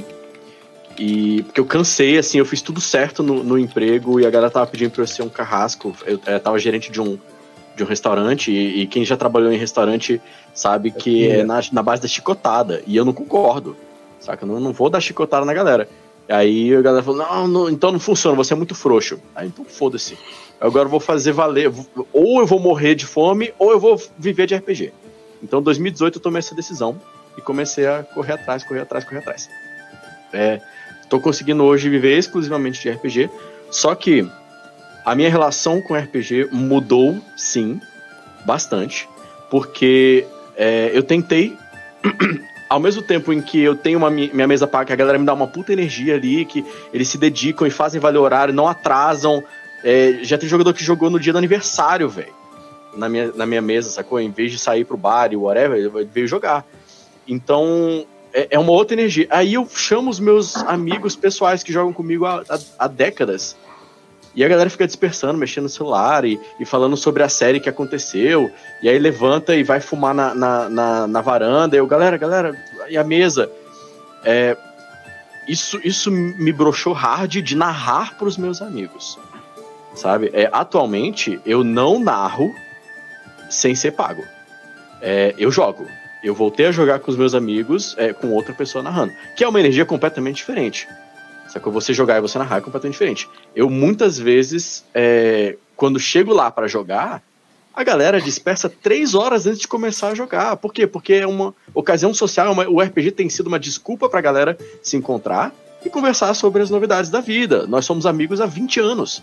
Ah, porque isso, porque aquilo aconteceu isso e tal, tal, tal. Só que não, o RPG, por RPG, contar uma história, criar uma narrativa, não estava acontecendo nas minhas mesas particulares. E eu sei que eu, tô contando um exemplo pessoal.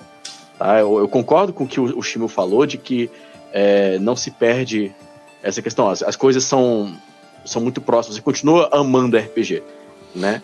Mas eu pessoalmente tive essa crise de burnout e também quis me afastar das minhas mesas pessoais porque eu sentia que eu, eu tava me sentindo desvalorizado na minha mesa pessoal. Eu preparava coisas incríveis e a galera tocava terror, sacou? Chegava pra fuder, assim. É, não, não deixa. Prefiro narrar pago. A minha, a, a, minha visão é um pouco parecida com a do Vinzão também. Porque hoje, por exemplo, eu tenho uma média, eu não sei exatamente, tá tudo na planilha ali, mas eu tenho umas 60 mesas pagas.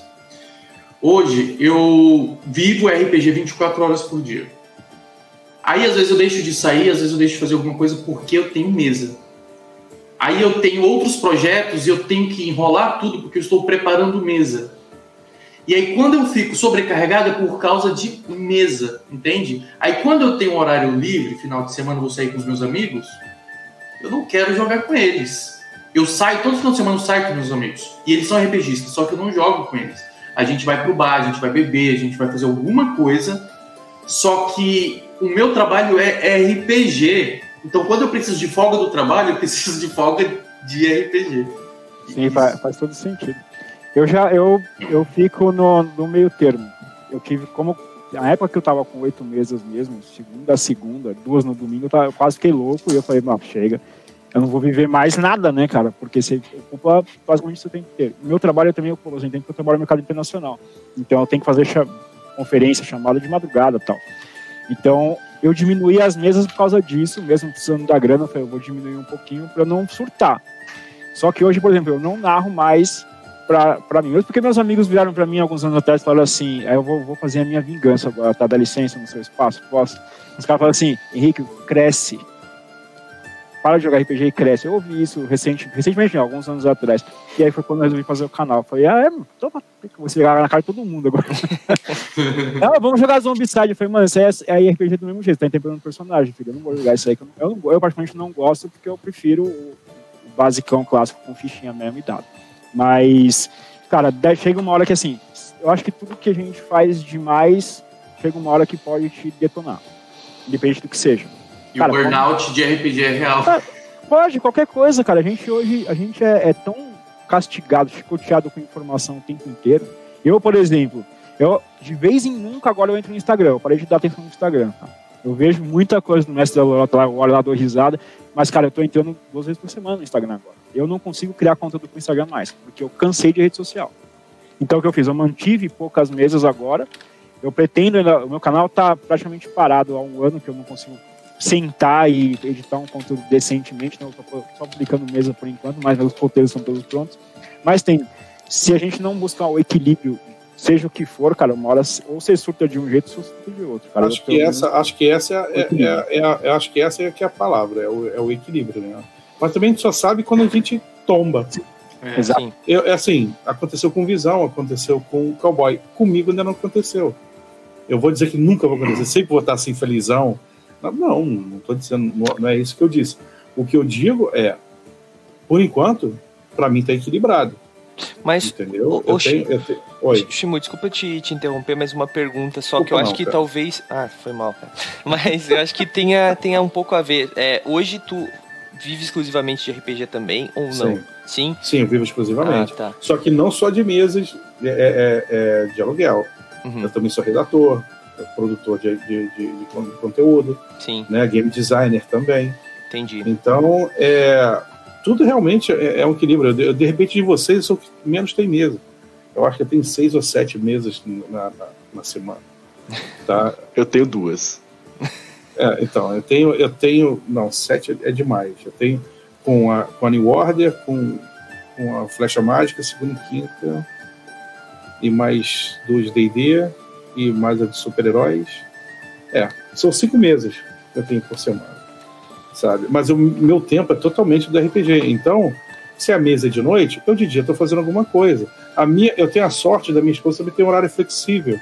Né? Ela, ela, é, ela é autônoma, então ela também tem horário flexível. Então a gente vai uma praia, aí eu de noite estou narrando. Então dá, da minha vida, conseguir encaixar. Sim. Por enquanto. Sim. Não vou dizer que nunca. Eu, eu nunca tenho, me senti assim de. Eu de, tenho de, três, tá? Só pra. Então. Então você é um dos que mais. É, mas você, pois é, mas você administra 60, né? Você acabou é. de falar. Então aí deve ser uma. É, administrar a parte um mais. Hercúleo, é, deve ser um serviço Hercúleo administrar isso tudo, cara. Sim. Entendeu? Eu não sei se eu conseguiria. Agora, é tudo é uma questão né, do como acontece pra gente. É, eu, eu, eu nunca vou, vou, chegar a esse ponto? Não, não sei. Não sabe. Né? Se eu soubesse do amanhã, jogar a Mega Sena acumulada. Mas, se, por enquanto, para mim tá equilibrado. Para mim tá, tá de boa. Sim, sim. Entendeu? É, aqui no, no movimento a gente tem uh, online, né, na Twitch a gente tem live de segunda a sexta, né? E no final de semana a galera já pediu pra, pra ter live. Tinha uma época que a gente tinha de segunda a sexta RPG, basicamente, às vezes tinha duas vezes no dia RPG. e eu tava pirando, assim, porque eu tinha que estar em todas elas, porque eu sou o etc, etc, etc. Esse ano eu consegui delegar um pouco mais as coisas e diminuiu. Mas. E a galera começou a pedir pra ter no final de semana. E eu tava empolgado e fui cedendo e fui fazendo conteúdo. Quando eu vi, eu tava pirando, mano. Não aguentava mais. Daí eu diminuí. E quando a galera vem me pedir para jogar é, os amigos, assim, ah, vamos jogar? Eu falo, cara, vamos, vamos jogar sim, eu jogo. é isso. É, mas, é, é assim. Né? É, porque assim, eu jogo, cara, me chama para jogar, eu jogo, mas eu hoje particularmente prefiro me reunir com os meus amigos para jogar jogos de tabuleiro, aqueles jogos mais euro, uma coisa mais assim que eu não vou precisar ficar pensar tanto, né? Exato, é para relaxar mesmo assim. Daí a gente criou no movimento um conteúdo de jogos de tabuleiro para acabar com esse meu hobby novo, logicamente. É, Agora eles estão ferrados é, novamente. Precisa é equilíbrio, né? É. Tem que estar ferrado o tempo todo. É equilíbrio, você deixa de fazer algumas coisas e arruma outra para fazer no lugar. Exato, exato. Mas vamos para a próxima pergunta aqui. É, o Minha Vida Geek perguntou o seguinte: Vocês acham que é fácil fazer pessoas pagarem para jogar? Criei uma comunidade com benefícios pagos e ninguém quis o pago. Mas eu tenho um acréscimo a essa pergunta. É, vocês acham que por vocês estarem né, fazendo streaming, fazendo, tá lá no, na rede vermelha, fazendo seus vídeos nos canais de vocês, isso ajudou vocês a conquistarem essas mestragens pagas? Então, o que, que isso significa? Um cara, ponto de vista de vocês, um cara que eu, Douglas, aqui, entrei hoje na internet, criei um banner, coloquei no Facebook, vou achar narradores, jogadores Cara, ou não? Veja o seguinte: o que, que você coloca dinheiro? Onde você coloca dinheiro? Em coisas que você confia. Você não bota dinheiro em coisas que você não confia.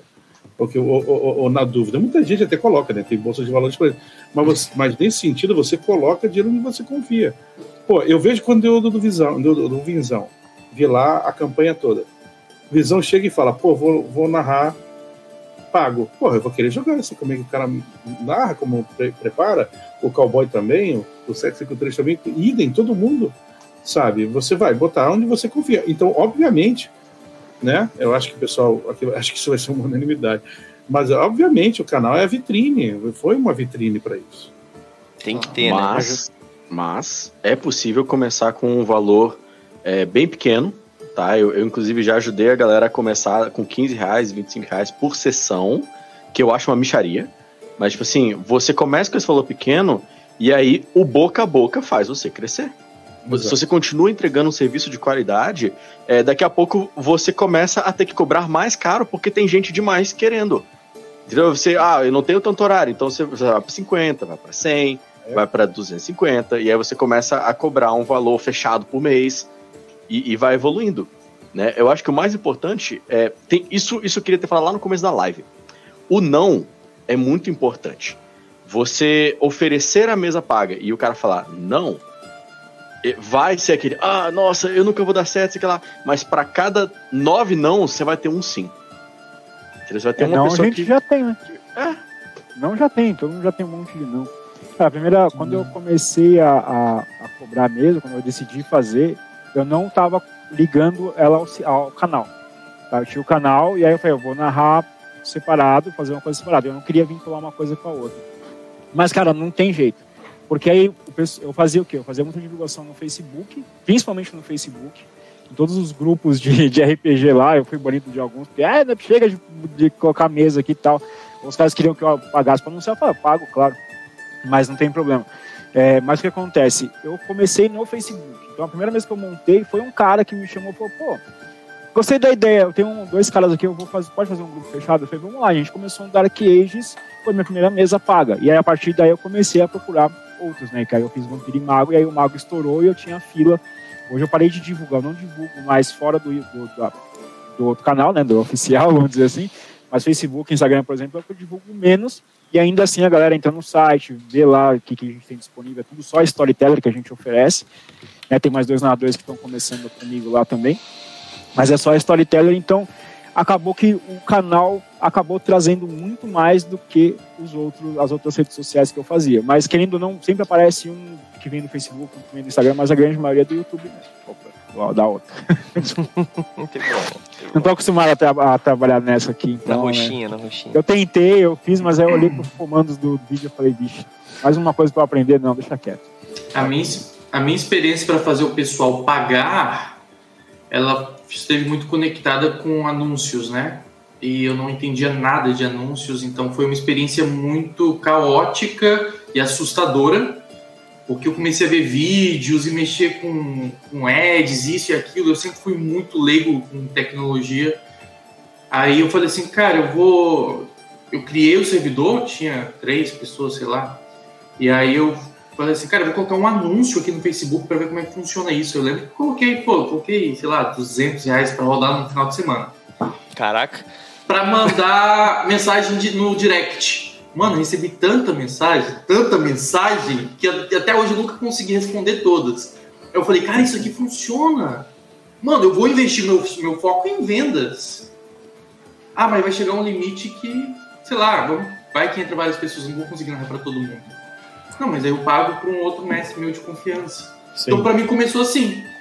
Hoje, eu não tenho que fazer venda. Eu tenho a equipe de marketing que ela faz as vendas. Eu tenho a gerente que ela capta os novos uh, clientes e já seleciona os mestres. E agora tudo ficou automatizado. Mas no começo, para quem quer começar, uma dica que eu dou: se prepare para ficar no deserto, só apanhando, sofrendo, com nãos, com você vai ficar muito tempo até o negócio começar a dar lucro, até ter gente. É... é... o processo do aprendizado. Exatamente, isso daí é, não é só com RPG. Né? Qualquer profissão assim, na maioria, principalmente no nosso país, você vive um gap ali de ralar o fiofó nas ostras no começo, entendeu? Que você só vai depois com muita persistência, com muito. É só, só também falar que é, essa coisa do, do, que o Visão falou muito bem acertado de, do não, né? É, é, muito importante isso daí que, que fica na consciência da pessoa, principalmente das pessoas assim que até não concordam com a questão de mestre que sendo pago. O que a gente falou no começo sobre hater, hater é uma criatura feroz da internet. Sim. Tá? Entendeu? A pessoa chega e fala, pô, com argumentos, pô, eu não gosto de, de pago por causa disso, disso, disso. É uma pessoa, tudo, é tudo ok. As pessoas têm direito de gostar e não gostar das coisas, e achar ruim, numa boa. Nós estamos falando aqueles haters que pega, xinga, não sei o quê, fala um monte de, de abobrinha e tal, esculhamba, né? Às vezes até de um jeito desproporcional, tá? Então, quando a gente falou lá no começo, tô vendo que tem gente chegando agora e for rever, o que a gente falou de hater é uma coisa, pessoas que não gostam do, da plataforma é outra, tá? Então, e o, o não, né? É, é, é, nesse ponto também é importante. A gente sabe que a gente chega, pô, eu mexo pra pagar, pô, cara, não gosto de mexe, mexe de aluguel, desculpa, não vou pagar nunca. Beleza, cara. Tá Positivo, tranquilo. né? Okay. Beleza, segue aí e vai embora. Valeu, cara. Um... Se conhecer alguém que é. gosta, me apresenta, tá ligado? tipo, cara, é eu, tive, eu tive bastante hater em, em, publicações no Facebook, principalmente. Cara, e assim, eu respondi a galera num, tipo, virava num, num, vamos supor, numa argumentação super positiva pro cara e não dava argumento para ele seguir depois. Teve um, teve um recentemente que colocou que ele era um jogador, que, um jogador pago. Não sei se vocês já viram, deve ter visto, obviamente. É, que ele, os caras fizeram um memezinho assim. Eu falei, pô, cara, que legal, tem um. Eu acho que vou te indicar pra um amigo meu que quer aprender a narrar. O cara quer aprender a narrar, por que não? Tipo, por exemplo, pode fazer daquilo um negócio honesto, não precisa ser sacanagem, entendeu? Cara, Porque a gente pega muito disso, né? Tipo, o cara olha e fala assim, tá, vou te dar o hate só por sacanear mesmo e acabou. Pare, parece zoeira, mas o narrador, o jogador pago também tem uma coisa que, tem que, é uma coisa que deveria ser normalizada, porque às vezes tu tá num grupo de dois amigos e um narrador e vocês querem jogar com mais pessoas porque jogar só em dois às vezes é um pouco maçante. Pô, cara, Sim. joga com a gente, pô, jogo, beleza, bora. Faço o que vocês precisarem. Precisa de um clérigo, jogo de clérigo. Precisa de bardo, Sim. jogo de bardo. Precisa Por de tanque, jogo... Então, cara, também deveria ser uma coisa normalizada, mas vamos, vamos pro tema. Bom, gente, é, as perguntas do chat teve muita coisa ali. O Vinzão foi um anjo, tá ali respondendo a galera quando pode, mas vamos para aquela fatídica, vamos fatídica. Cara, comecei agora, ou eu narro há 612 anos e eu quero saber quanto cobrar. No meu tempo, Douglas falando, já, já, já mestrei pago, mas eu cobrava em pizza normalmente ou gasolina para chegar no local. Então eu não tenho nenhuma experiência em saber quanto, quanto cobrar da galera. Né? Mas se quiserem me pagar uma pizza para narrar, eu ainda tô aceitando, por enquanto, gente, por enquanto. Mas é... então vamos começar aí, cowboy. Cara, começa, pensa no começo, tá? Não como quanto tu cobra hoje. Como o cara consegue calcular o valor do seu tempo? Acho que isso é uma coisa muito difícil até para a vida pessoal da gente, né? Então, vai lá. Assim, ó, eu, antes de começar a trabalhar com isso, eu sempre ouvi pessoas falando que queriam cobrar por cabeça para narrar RPG, só que para mim sempre foi uma realidade muito distante, porque se eu, por exemplo, cobro 20 reais por cabeça, se eu tiver cinco mesas durante a semana, isso vai me ocupar o meu tempo, eu não vou conseguir produzir mais nada e ainda não vou conseguir pagar as contas, né? Então você tem que ter uma, uma situação realista. Ainda que você tenha só uma mesa, mas você tem ela, que ter ela um... tem que apresentar liquidez, né, cara? Exatamente, exatamente. Então você tem que entender que você tem despesas, você tem um objetivo. O que, que você quer? Você quer viver disso? É a primeira coisa.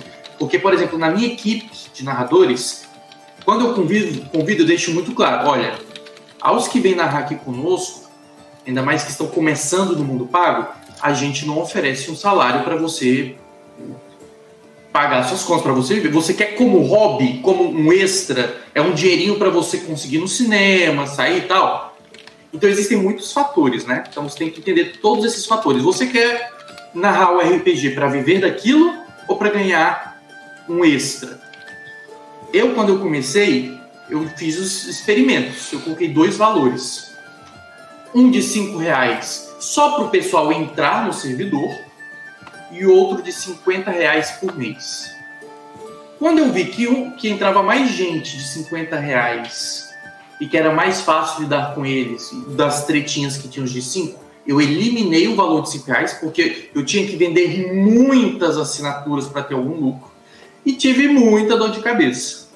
Então, no mínimo, eu aconselho para quem quer começar e para quem quer ter só um extra, você não vai conseguir viver disso 25, 30 reais por sessão. Agora, se você quer viver disso, é uma dinâmica que talvez eu não possa dar a minha opinião, porque minha dinâmica, eu não vivo só das minhas mesas, né? Eu tenho uma equipe ali de 30, mais de 30 narradores e 40 funcionários. Então, a minha, eu não vivo da narração exclusiva, eu vivo do, do, do grupo, né?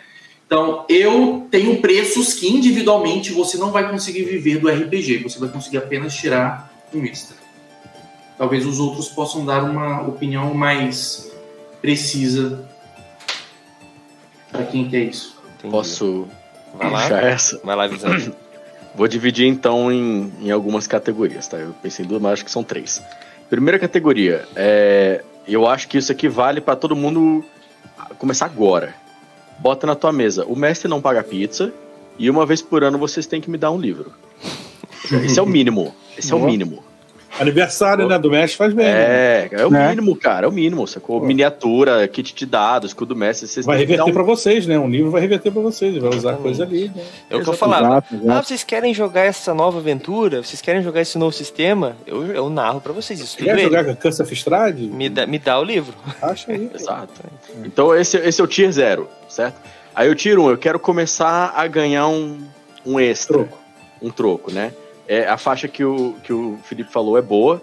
Uns 25, 30 começa a, a ser simbólico. Na minha opinião, é um simbólico. Mas é aquele simbólico que eu falei da terapia lá atrás. Quando o cara tá tirando o dinheiro do bolso, ele já começa a mudar a energia que ele tá tendo na mesa. Ele se dedica mais, tá?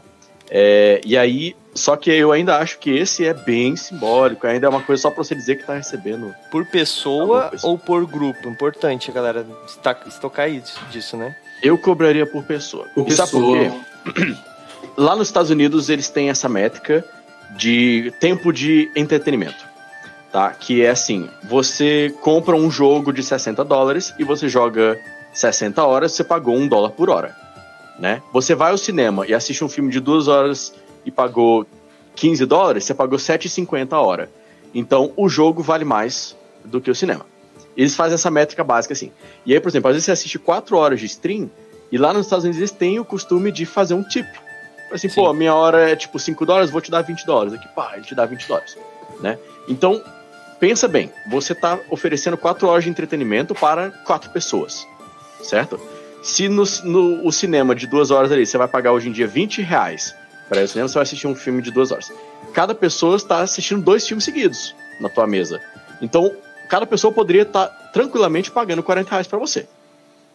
Sacou? Se são quatro jogadores, 160 por sessão. Tá? Esse é um, uma estimativa média aí que eu tô, que eu tô botando por baixo. Tá? É... Eu iria um pouco além eu estimo a minha hora como. Eu uso uma hora e meia mais ou menos, porque quatro horas de sessão eu tenho duas horas de preparo. Então eu já estimo seis horas e eu já calculo em cima disso. E eu pego como base também o quanto que eu ganhava trabalhando em X, A, B, C, D ou E, produção disso, disso, daquilo. Eu estimava a minha hora. Até coloquei ali no chat, ah, um professor ganha 25, 30 reais a hora de trabalho, que é uma micharia aqui no Brasil. Um advogado ganha 75, um médico 75, no mínimo, sacou a hora? Você estima quanto que seis horas de trabalho sua vai ser e tenta cobrar aquilo. Ah, mas eu sou um médico pós-doutorado aqui, a minha hora é 300 reais a hora, é, ninguém vai querer pagar 1.200 por uma sessão one shot pra mim, sacou? Vai. vai. Olha só. Se vo, eu vou, e aí eu vou montar agora do que, que o cowboy falou. Se você tá cobrando 5 reais, você atrai quem paga 5 reais. Se você tá cobrando 1.200, você atrai quem paga 1.200. Tá? E aí, eu, abrindo 100% aqui, em 2021, eu tava desesperado porque eu tava sem nenhuma fonte de renda no meio da, da pandemia ali, o negócio, velho, desembestou. E eu falei, cara, na moral, eu sou o vinzão do Game Xixila, velho, vou meter banca. Abri o, o, o, formulário lá e falei, minha mesa é 300 reais mensal. Sacou? Quinzenal, na verdade. Quinzenal. E aí, eu falei, velho, ninguém vai se inscrever. Ficou com fila de espera. Foi com fila de espera. Fica, fica. E aí eu, eu tipo assim, caraca, 300 reais, cara. E quinzenal. Ou seja, os caras estão pagando 150 reais por sessão. É, não falta. E tem fila de espera. E quando um jogador saía, eu, eu mandava mensagem pra um, pra um que tava na fila de espera, o cara já ah, abriu vaga, ah, que maravilha! E já entrava louco, tipo, querendo jogar no meio da sessão. Tipo, ah, nível 5. Não é, ninguém falou, ah, não, eu só começo a campanha se for do zero. Não. As pessoas entravam e é isso aí. Saca? Então, você tem que saber até onde você está confortável de cobrar e você tem que botar a banca na qualidade que você entrega. Porque se você cobra caro e você não entrega um serviço de qualidade, o cara vai embora. E te queima. E te queima. É importante é falar isso. Fala, Henrique, tu tinha começado ali? Sim. Cara, quando eu. Essa foi a minha principal dúvida, meu problema quando eu comecei a querer cobrar. Eu falei, quanto que eu vou cobrar? Eu comecei a pesquisar então, eu recomendo que façam uma pesquisa de mercado também nisso. Veja o que, que os outros narradores, o que, que eles oferecem e quanto eles estão cobrando. O meu maior problema foi o seguinte: eu, eu olho hoje, né, tipo, o que, que, que a galera que mestra DD, por exemplo, e similares, o que, que eles oferecem e quanto eles cobram. Então, eu via que a galera cobrava 200 pau, 150, 300 às vezes, mas a maioria entre 150 e 200 para 4, 5 horas de jogo com DD. Eu falei, tá, eu entendo que eu não preciso de tudo isso de recurso para fazer storyteller. Então, o que, que eu posso oferecer para o meu jogador, além do, da minha voz, né? Vamos dizer assim. Cara, eu pensei, pensei, pensei, eu falei, mano, tipo, eu ainda li o, o Roll20 e tal, puto, eu li aquilo, eu falei, caralho, eu tô ficando velho, preciso começar a pensar, trabalhar de outra forma. Mas, cara, eu olhei, o que, que eu poderia oferecer? Eu falei, tá, eu garanto a minha narrativa. Eu garanto minha narrativa em termos de. Eu dou uma boa história, eu sempre tive essa autoconfiança é, mesmo porque eu sou, as pessoas costumam falar que eu sou muito criativo, etc, etc. Então, o exercício de criatividade é muito bom. Então, eu me baseei nisso, na, minha, na experiência que eu tinha como narrador, né, tipo, na minha história mesmo como narrador, porque eu sempre narrei, cara. Tipo, primeiro, minha primeira sessão foi narrando. Porque eu, tipo, o cara comprou o Hero Quest e falou, Henrique, lê essa regra aí que você gosta de ler. Eu falei, tá bom, eu li e falei, tá, é, é um. Já ganhou o livro, hein? Já é um bom é, começo. Ah, ganhou o livro, a primeira coisa. Ó, foi, assim, eu entendi o seguinte, cara, um cara é os jogadores, é os heróis que tem que matar os monstros e o, ré, e o outro cara é quem monta tudo. Ele fala, ah, então eu vou matar os caras. Eu falei, beleza. E aí foi a primeira narrativa, cara, e até hoje eu só narro. Então a minha dúvida era essa, exatamente essa. E aí eu falei, tá, olhei a média de preço, eu acho que eu falei, pô, 20 reais por sessão é legal, mas você não tem o compromisso. Eu queria criar o um compromisso com os jogadores. A minha, o meu maior problema era assim, eu tinha um grupo antes, grátis, que a gente jogava a cada 15 dias de domingo, amigos mesmo online, assim, eu conhecia a galera online mesmo. Mas, mano, a, a, falta de compromisso era muito grande dos jogadores. Muito grande. Ah, pô, eu tô com preguiça, tá ligado? Tipo, nitidamente, assim, tô com preguiça. Eu mesmo tinha preguiça de narrar. Então, quando eu fui narrar, eu olhei os preços e eu falei, tá, vou começar com 50 reais por mês, quatro sessões de storytelling, três horas de sessão. Então, das 8 às 11 da noite. E eu faço isso até hoje, só que hoje eu cobro 70, eu cobro barato. Eu não cobro muito, eu, não, eu vejo o preço, vamos supor, eu penso assim, eu, quanto eu poderia pagar hoje? Né? Eu não sou um cara de muitas posses, assim, nem de, muito, nem de uma vida financeira muito, muito exemplar, tá ligado? Eu sou, eu, tipo, mano, eu cago mesmo da grana. Enfim, gasto demais, mas e também sustento 24 gatos, então né, não é fácil. Só os gatos, eu, o que eu faço de mês hoje eu sustento meus gatos, basicamente. Basicamente isso. Então hoje eu cobro 70 por mês. E aí eu dou o que para pessoa? A primeira sessão grátis, que seria uma sessão zero, mesmo sem ser zero da mesa. Então o cara que vai jogar comigo, ele viu algumas lives, ou ele nem sabe o que ele está fazendo, ele está querendo realmente aprender. Principalmente no Mago, eu escuto muito assim, cara, eu nunca joguei Mago, eu posso jogar? O iniciante tem busca muito por mim, por exemplo, nas mesas de storytelling.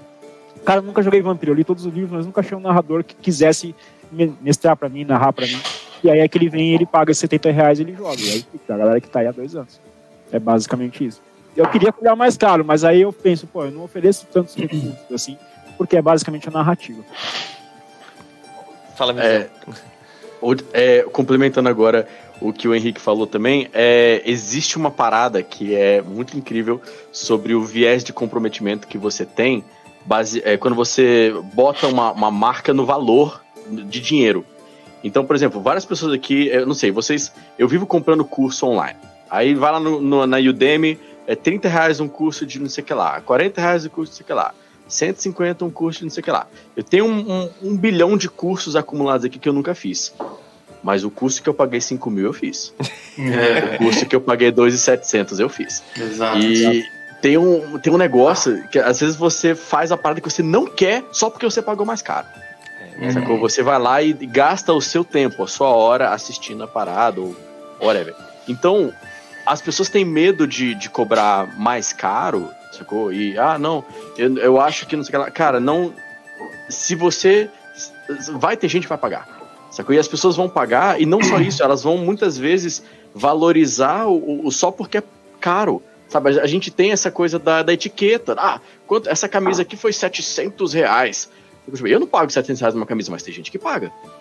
Saca? O, o Fiat Uno te leva para onde você quiser. A, a Ferrari também. Demanda, As pessoas sempre. É, é, olha, eu, quando eu falei dos 50 reais foi no início do servidor, né? Hoje, a gente subiu os preços todos, né? Hoje a gente tem planos, tem uns 10 planos. Hoje a gente tem plano que vai até 3.600 reais. E todos os nossos planos têm pessoas assinantes. No nosso plano mais caro, a gente tem pessoas assinantes. Elas sempre vão pagar. Por que, que elas não pagariam antes, quando eu comecei? Porque eu ainda não tinha o um ticket, né? Então, isso é uma coisa importante também. Você tem que entender que existe um ticket, as pessoas sempre vão pagar o preço que for, mas foca em anúncio, divulgação, foca na tua marca para as pessoas elas querem, porque quando elas pagam, elas pagam pela marca, entendeu? Ah, pô, vou jogar com visão, pô, cara. Então, o Shimu, o, o 753. Então, foca, cria o plano, cria estrutura, mas faz um trabalho igualmente dedicado em anúncio, divulgação, criação de conteúdo. Eu lá na minha página eu faço bastante criação de conteúdo, mas paralelamente nos anúncios pagos está ali rodando sempre, todo dia, vários anúncios de, da, do servidor. Sim. E as pessoas vão pagar. O que o Visão falou, assim, ó, é a mais pura verdade. As pessoas vão pagar qualquer valor. Eu tive vendo aí no, no, no chat pergunta sobre se existe espaço para mulheres é. narrarem pagos, né? Tem. E já tem mulheres que narram sob demanda. Eu conheço três. Tá? Que já estão. Se tu quiser aí, é, um divulgar o trabalho delas aí, é, falar pra gente. Uma delas, uma delas é a Paty Brito, da Liga dos Aventureiros D&D. Tá? É uma mestre fantástica. Na verdade, é uma das melhores, melhores é, narradoras de D&D 5 é que eu, que eu conheço. Lê tudo, tem tudo, sabe tudo, crânio. É, fazia comigo o D&D Weekend, né, nas, nos eventos de D&D lá de fora. Então, porra, ela arrebenta. Né? E as outras duas são as duas do Top Hat Club, que é a Mai e a Carol. Ô, Shimu, tá, então, e tem um nicho também, né? De mulheres que querem se sentir mais seguras ou que sim, prefiram... o, o ambiente confortável, sim, sim. um ambiente seguro e confortável para isso que eu acho super válido. Sim. Super válido, é super compreensível. Por mais que seja online, por mais que seja online, ainda sim, assim é sim. jogar com uma pessoa Não, que tu se sente confortável. Com certeza, melhor, né? é.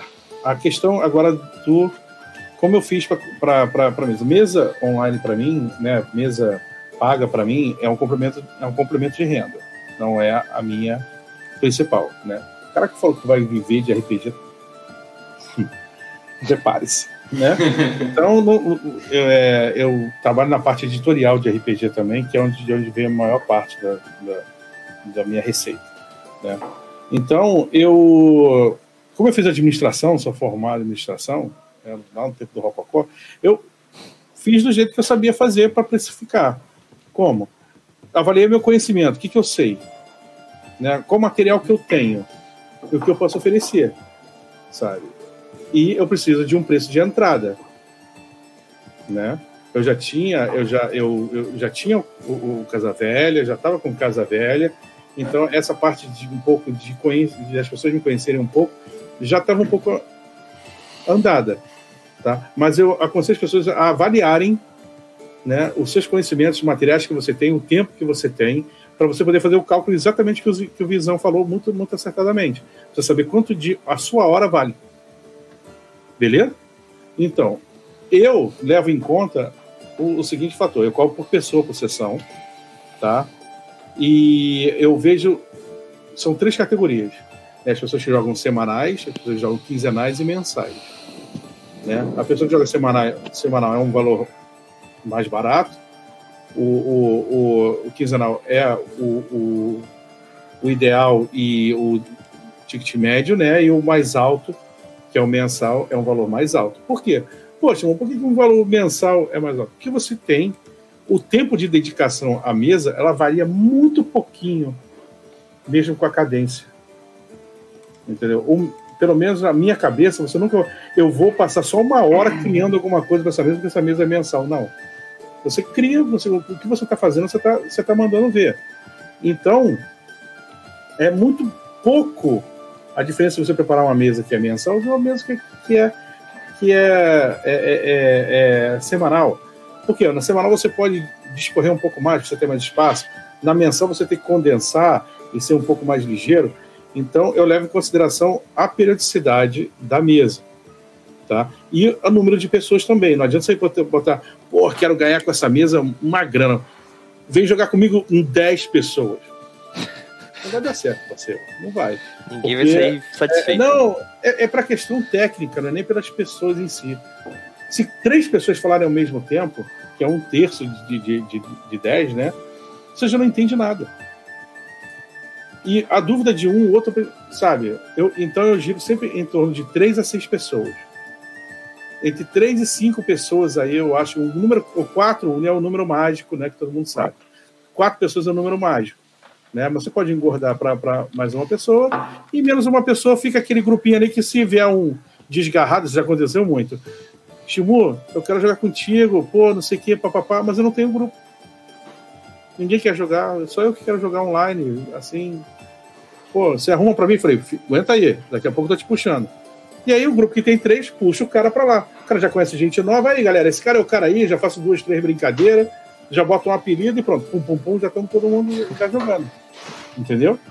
Então, é, você tem que começa a precificar o seu valor. Eu acho que o pessoal falou isso muito bem aqui, eu estou repetindo, né? Porque é verdade. O seu valor, né? Se você, se você é, é, é vai comprar muito barato, vai vir mais pessoas, mais pessoas de todos os tipos. Você vai cobrar mais caro, você vai vir pessoas interessadas.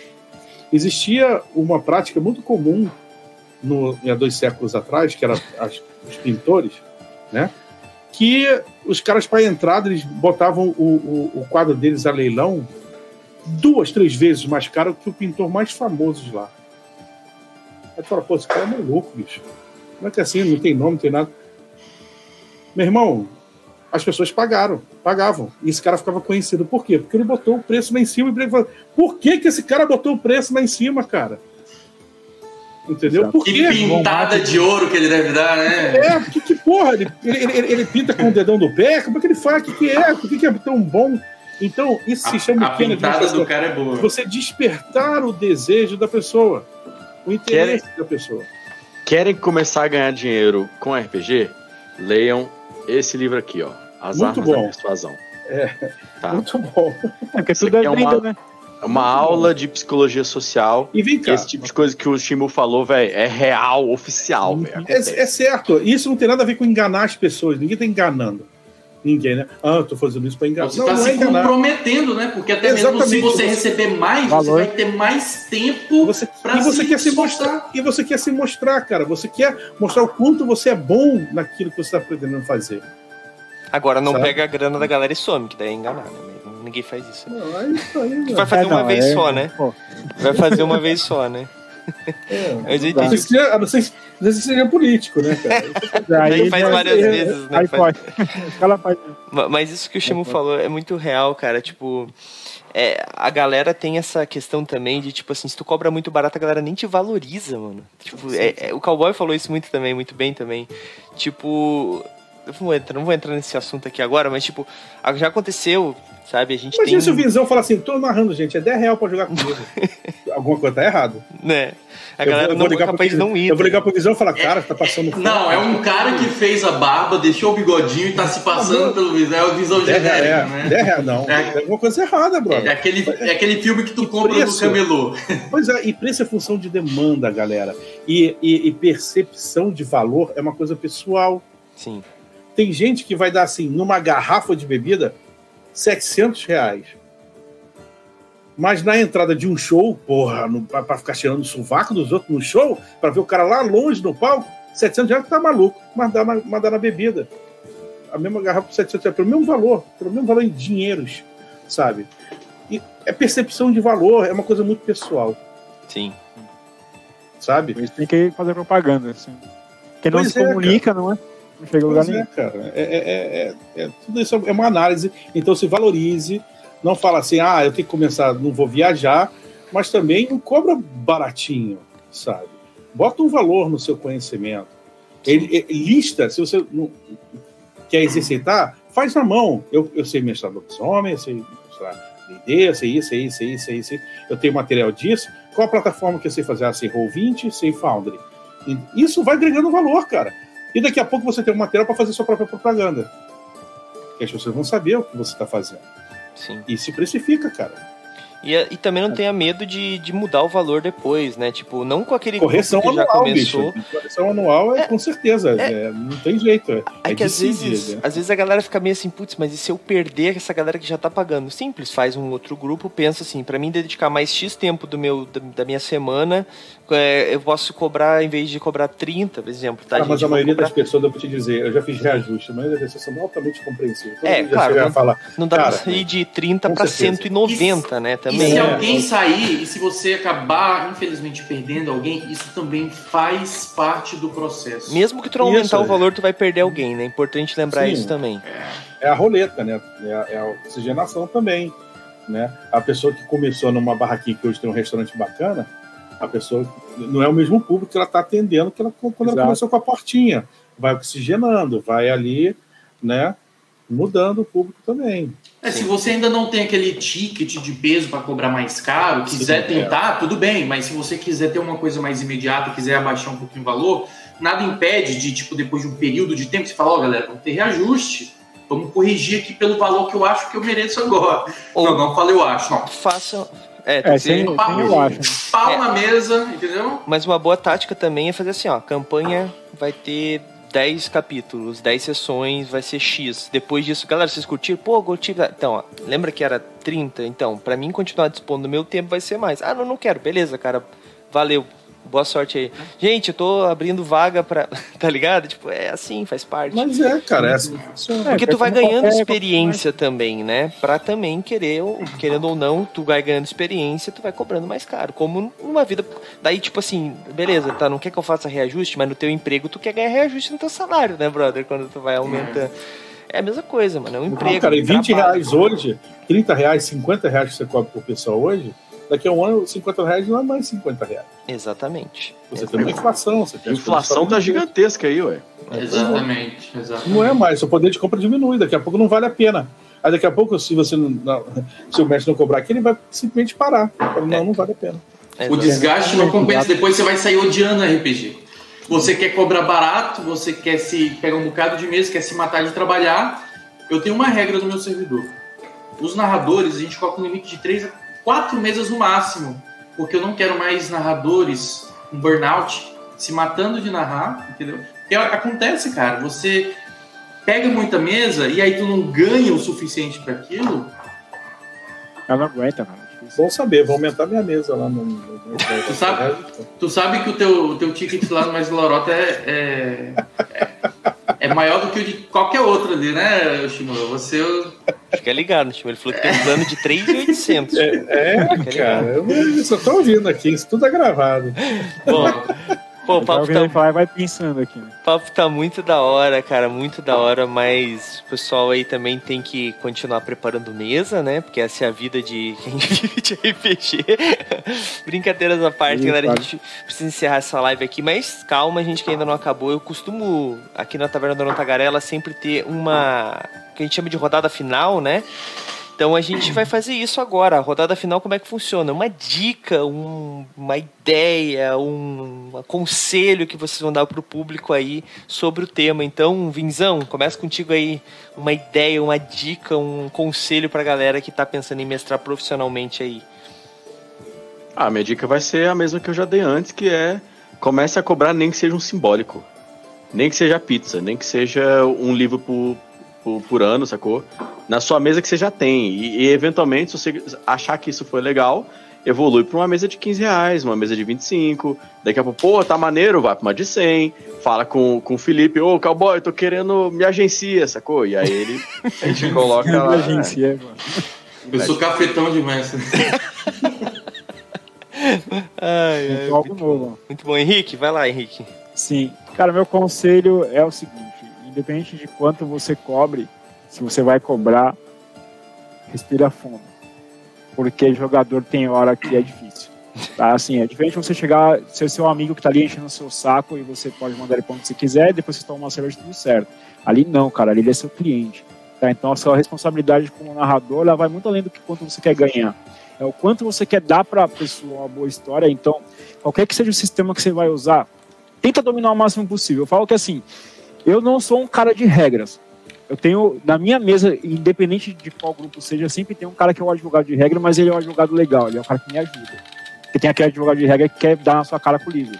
Aí você fala, cara, abre na página, sei lá, 112 aí, começa a mostra a regra de ouro, acabou. Então não é, esse, é essa a questão, mas você tem que saber, você tem que estar preparado para o momento em que o sistema dá um problema, no caso do storyteller tem bastante isso, todo mundo sabe que num livro fala uma coisa, no outro fala outra, não tem uma congruência. Então é você ter um domínio pelo menos de vai 60%, 70% do que você quer jogar, e você ter a paciência de aguentar o, o ser humano, tá ligado? Porque querendo ou não, é, é o cara que vai te mandar mensagem uma hora da manhã. Você não vai responder, mas você vai ver no outro dia de manhã, vai ficar puto. Você fala, caralho, mano, uma hora da manhã eu tava dormindo, hoje eu acordei às seis porque tinha que trabalhar, seja lá o que for, que é o meu caso, né? Mas não que eu xingue meus jogadores, mas é ter a paciência disso, a compreensão de o cara falar assim, não, mas eu quero ter 10 granadas de quintessência que vão dar 25 de dano cada uma no storyteller, né? Você fala. Tá, pra quê, cara? Não precisa disso, velho. Porra, Né? vamos devagar. Então, é o equilíbrio e a paciência, cara. É, é a maior, maior dica que eu dou pra quem vai começar nessa jornada. Show de bola. Shimu. Cara, o pessoal já deu boas dicas aí, mas a minha dica é se planeje, sabe? Se planeje. Se você quer começar a narrar no, é, profissionalmente, não vai falar com, com, com o cowboy segunda-feira, não vê, se organiza, vê qual é, sabe? Se planeja, é, vê o que você pode trabalhar a sua imagem para as pessoas te verem, porque é assim que funciona, entendeu? É, ver se você pode participar de, de, de, eventos, né? Ver se você pode, mesmo sendo de, narrando de graça, por exemplo, a NPCs, os mestres oficiais de Order, é grátis para você ir lá e se cadastrar e se registrar e tem no Brasil todo, entendeu? Então, se planeje, né? é, é, bem parecido com a profissão que você vai ter. Né? Você não estuda primeiro, você não vê ele se prepara, então se prepara, vê se é o que você quer, pega o que a gente falou aqui hoje, não é uma vida de flores. Você vai ouvir ali, você vai ver gente falar mal, você vai ver cara torta, você não vai estar tá nem sempre afim de narrar no dia, você vai estar tá com gripe, você vai estar tá com dor, mas é o teu trabalho, entendeu? Não tem dia ruim. Então se planeje, se organize, e aí sim, tudo positivo, aí parte para dentro. Show de bola, excelente dica. Antes de passar pro cowboy, eu tenho só uma, um adendo para falar que é muito importante, né? Não façam isso, meu amigo. Bom, ele vai saber quando ele escutar. Não larguem o emprego de vocês assim, já de cara, primeiro. Crie uma boa base de jogadores, aí depois né? Você pensa em largar tudo quando tiver é, estável, é, né? Porque senão é, pode cara. dar ruim, gente. Pode dar ruim. Agora eu não vou poder mais falar minha dica. Desculpa, o que, que tu ia falar? O... Na época que o PewDiePie era uma pessoa relevante na internet, ele, ele mencionou que, que tinha. Você tem que ter dois projetos ali, sacou? Tipo, que é o projeto da mão direita e o projeto da mão esquerda. Ele era vendedor de hot dog antes de ser famoso no YouTube, sacou? E o, o hot dog era o que pagava as contas. E é o outro projeto dele é o projeto de amor. Então, tipo assim, você vai crescendo o seu projeto de amor até ele começar a pagar as contas. Não é vou largar o projeto que me paga as contas e vou começar o de amor. Não, é uma até ele ultrapassar. Sim, sim. Cowboy, agora vai lá. Fecha com chave de ouro aí. Larguem tudo. Vamos. Vem comigo, me Não. dá a mão. Gente, eu fiz isso. Deu certo. Mas a minha experiência é minha, tá? Não pode não dar certo contigo. Eu tinha escrito, eu sou advogado, eu tinha escritório de advocacia, eu fechei, criei o servidor e por um milagre eu consegui estabilizar financeiramente com isso. É, mas milagre não, não é... mas trabalho pra caralho, né? Vou me deixar assim, mas não, é, é, trabalho misturado com sorte e, e pessoas e pessoas fortes ao seu lado, assim, mas essa não é experiência geral. Pode não dar certo. Mas a minha dica não era nem essa, não, não like seu trabalho. A minha dica é o seguinte: pessoal já deu várias dicas, eu vou diversificar um pouco em um ponto, porque assim, narrar, lidar com pessoas, estudar material, você vai fazer isso a vida inteira. Você vai aprendendo a fazer isso a vida inteira. Para começar, a minha dica é foque em vitrine. Foque em vitrine. Para mim, o que fez meu negócio crescer foi vitrine, foi anúncios, sabe? Às vezes eu não tinha dinheiro para ir no mercado, mas eu colocava em anúncio. Então, porque assim, se meu anúncio converter um assinante por mês, mês que vem eu compro um frango. Então, assim, foque em vitrine, anúncios e, paralelamente, conteúdo para as pessoas te conhecer. Você não gosta de aparecer, de mostrar sua cara, você nem precisa. Na internet hoje você não precisa fazer isso. Os meus anúncios, um ou outro tem a minha cara. A maioria são imagens. Mas, assim, na, na minha página, eu, eu gravo, né? Quem me segue lá sabe que o meu negócio é um vídeo manchado com o dedo, com a câmera gordurosa ali. Eu gravo de perfil é o meu estilo, você não precisa seguir isso. Mas crie ali um padrão de conteúdo, alguma, algum lugar, alguma plataforma para as pessoas. Mas quem que é esse cara aqui? Deixa eu ver se esse cara é de confiança, é credibilidade, ele é coerente, as pessoas gostam.